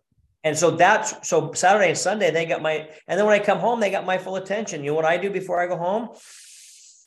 I go, I just get totally clear to like, I'm done with this place. Even though as an entrepreneur, you're always thinking about everything. I get it. but I'm like, what is my reputation at home for when I come home? Mm. What's my reputation with my wife and my daughter? And now we have my 16 year old niece living with us. What is their reputation? And and and I got to be really mindful of that. What's my reputation with these two with these three human beings that when they I, they get to see me, you guys get to see this version of me. What version of me do they get to see? So as an entrepreneur, I rearranged my life to be in such a way to where I'm like, no, man, I, I can't first of all, I think weekends are that's that's that's not. I know that's how our world's kind of set up, but that's that's a bullshit way of doing it. I'm not doing it that way anymore. Yeah. So I did that about eight, 12 months ago, and it's been amazing, dude. Because I know if I'm going to get that one day, nobody can interrupt it. My wife will never interrupt that day. Mm.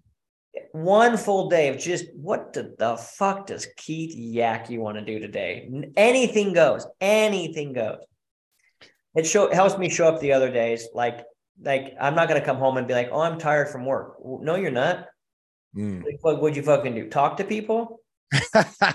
Important thing. And I actually had to work for a living, not just fucking tell people wisdom about all the bullshit pain I went through and how I figured out. You know what I mean? So I had to start really yeah. reconfiguring what what how are you actually looking at this in reality, Keith? And let's fucking be a man about this. So yeah, dude. Pretty you, cool. You sold online fitness programs all day. You poor thing. Are you gonna be okay? Yeah. Yeah. You know what I mean? So it's just, I just, it, again, I started looking at what's my standard? What's my standard? Yeah. What's my standard? Well, my standard is not be a fucking pussy. So then I can't like I can't use pussy ass excuses because that's not what that's not what my standard would be. So dude, it's just bro, there's so many things. I get so deep into all of these things of how I actually look at a dad. Like my I'll give you the best parenting advice I've ever gotten because there's dads in here, and then I know we're probably running really fucking late on time. But this is amazing. This is awesome. Let me just I'll give you this, dude. This changed for me big time about oh shit. This is going on for maybe two, two and a half years, maybe. And it was simply this. Uh, when I would sit down with my daughter, and sometimes I'll have her for the whole weekend because my my wife, you know, should drive and hang out with her mom and go away for the weekend with you know, her her friends and stuff, and uh, which is I think every guy should send their wife away for a day so that way they can spend just their time with their kids, so that you can make their food. You bond with them way differently than if mom's there fucking doing all the. Shit. Oh shit. my gosh. That's huge. Just, the law of energy says if there's two people there, they're going to focus on it. When there's third, it's going to be split and divided. Mm. Anyhow, all that simply. So what I would do with Jovi is I would wake up and go, okay, uh, we used to call it an itinerary, but then we started calling it a playlist. And mm. I would get up Saturday morning or Friday night. Like, all right, what are we doing this weekend? And then I would have her and I make the itinerary together. And I would let her, she like, you know, putting in the emojis. Okay, what are we doing next? And I let her come up like, okay, you're if you were to lead us into a day of activities, what does that look like? She's mm-hmm. eight, so I'm instilling leadership qualities into her. And I'm telling her this is the best piece of advice. I started saying, What do you want to do? And then I start doing that with her as opposed, as opposed to saying, Hey, let's go do this. Yeah. Big shift. Huge. But, but same in marriage. If I go, Hey, what does my wife want to do? Rather than me always saying, I got to do what I want to do. Dude, I'm so, such a good dad. Like, no, as the cool kids say, no cap. yeah, that's what I'm takes. such a good dad. Like the shit you do, that's that's what I do. But here's the messed up part. I don't always do it with my wife. And it would work so well. Yeah. Like I have the answers, like right here. Like I'm yeah. a badass dad. All my friends, dude, they're like, you're the best dad ever. Like, how do you do it? You're so busy, blah, blah, blah, blah. You know, you're so in shape and you're still the best dad ever. And I'm like, yeah, it's awesome and I'm a good husband, but I want to be a great husband. I want to be, I want to be, I don't want to be great. I want to be a spectacular. Yeah. Like this dude's on another planet. Like, how does he do that? Because yeah. I look at you, I'm like, that's how I feel about you and, and your wife. I'm like, damn, like there's levels to this game, baby. I want to play the game though. yeah. Dude, bro, I'll tell you, that is so good to hear. I believe it. It's true because a lot of people tell it to us, but honestly, yeah. we each other. We and we've said on our podcast, we're like, is there any other couple that you look up to right now? You're like, I wonder how they do that. And the answer is no. We don't. We haven't seen those. Doesn't mean that yeah. we just haven't seen them with our own eyes or heard them with our own ears. But I'll tell you what, man, um, dude, it's so great to hear because like we lean towards that as well, and we're actually, you know, married game. It the the hook is usually guys that are not getting what they want, lean yeah. in, go, I got to figure out this out. But what's interesting is the high level relationships that are around us, and that my high level friends that come to me and go, man, shit, the key, the, the shit you've told me or talked to me has so elevated my game yeah. that I, I, I just I didn't I never thought I never saw things the way you're telling me to see them. But now that I see them, how did I not ever fucking see this? exactly. That's why I jokingly say I sell the pet rock. It's it's a rock, but it's it's packaged in a way that you believe it's your pet. Well, dude, I'm already putting the and I know this is this could be an eight hour podcast. It's amazing. Um, I'm putting the connections together already. I know we'll, we'll have to have you back on for sure. I mean, my people are going to die to have you back on, but I'm already putting the the the connections together because it's funny you mentioned the Monday, right? And I'm like, bro, guys, we're talking about sex or getting your ex back or whatever you're going to get whatever you want. Like straight up, you want a day off to yourself every week, Monday? Like, yeah, you're going to get that. It's not just about the sex. Like, we guys were always like, yeah, one more sex. I'm a simple guy. I just want sex, food on the table. Bullshit sometimes. Bullshit. There's things you want you're afraid to ask for. Yeah. You know, like I want to go to the gym at this time, this day. The only reason she's giving you a hard time is because you don't have all these dials in, bro. Like, yeah. that's it. So like your Monday, I'm I'm thinking Keith gets his Monday because he's a savage. He's got all the other stuff fully locked in. Yep. So he's like, babe, don't don't talk to me on Monday. She's like, cool, hell yeah, that's awesome. Go do your Monday. It's so happy for me. Oh yeah, she's like, sell yeah. She's like, dude, Monday, it's Monday, it's Keith Day. Keith Day. That's awesome. But dude, all right, we gotta. All that go ahead, to say, anything you want to create, you can create I've always just said, hey, if there's a guy that's got the blueprint, fucking show me how to do it. And exactly. that, that's what we've created. Like if guys need to get in shape, they're coming to you. They're like, well, it, you have the fruit of what they want. I have the fruit of what I know every guy wants in terms of a relation. I feel like a relationship billionaire, if I'm being honest with you, man. Yeah. Where do you guys start with you? Because we have a ton of killers that listen to this show that are crushing in at least one area of life. Maybe it's yeah. business, fitness, or whatever. But where do they start? the the best place to go to, if, if this conversation is like I, I need to learn more about how to get my wife to want me and to have sex with me and all this stuff i would highly encourage them to go to just marriedgame.com and if they jump on the phone with me or my other guy and they tell us they're you know they heard us on your podcast we always make sure that no matter where anybody's heard us from that whoever sent them our direction gets taken care of really well. It's just how we operate Hmm. and um, and everybody tells me no no don't do it whatever but I I I always do it. And everyone's like fuck you're like the first guy that's ever done that. No it's just how I operate business. I want every one of you fucking sweet sexy modelly muscly guys sending people over to me who are not getting their dick wet the way they could because they should eh, with a body like that you should be getting laid as much as you want is what I'm saying. Now I know it takes the other stuff but eh, you know, come on now yeah. So uh, they can go to marriedgame.com. If they're just interested in saying, man, this guy's got some interesting philosophies on life that I would just like to follow and stay in touch with, probably the best place is where you found me, and that is on Instagram at keithyaki.com. I have a shit ton of videos on there. Mm-hmm. We release two clips a day on Instagram that are from all the podcasts I've done and, and my own podcast here. So Beautiful. that's probably what I say. Amazing, man. Well, hey, I, I oh, know you know what, you know what I should yeah. say? Here's what I should say because we just finished it. Keithyaki.com actually is the go-to for everything. Ooh. So I to, my guys just finished it like two weeks ago, and it's it's so fucking sexy and stupid. It's ridiculous. So go to keithyaki.com. All right, guys, you heard the man. Go to keithyaki.com. Dude, thank you so much, man. You just spent two, I know, incredibly valuable hours with me, man. And I know that's just the tip of the iceberg. This has been incredible. Yeah. Thank you so well, much. It's your, it's your energy too, man. I, I feel like I feel like a, a, kindred spirit to you. And like you get it. There's these, there's just you just talk to people and you're like, oh, okay. It, I don't know if you've ever played an instrument, but you can tell when you're playing with somebody an instrument, they're like, oh, they actually know what's going on here. Yeah. I, I I feel that about you. It's like, okay, you you you get it. And it's no wonder why you're making dough and you got a great body and your hot wife loves you and your kids adore you it's just these little things and when you said it's it's you know it's not just the little things it's especially the little things and um dude you know like the old like mel gibson taught us in patriot man aim small miss small baby yes i tell that to my guys getting ready for a spartan race trying to hit that damn spear aim small miss small you'll never go wrong i love it I appreciate you. Thank you so much for having me. Thank on. you, Keith. Appreciate you, brother.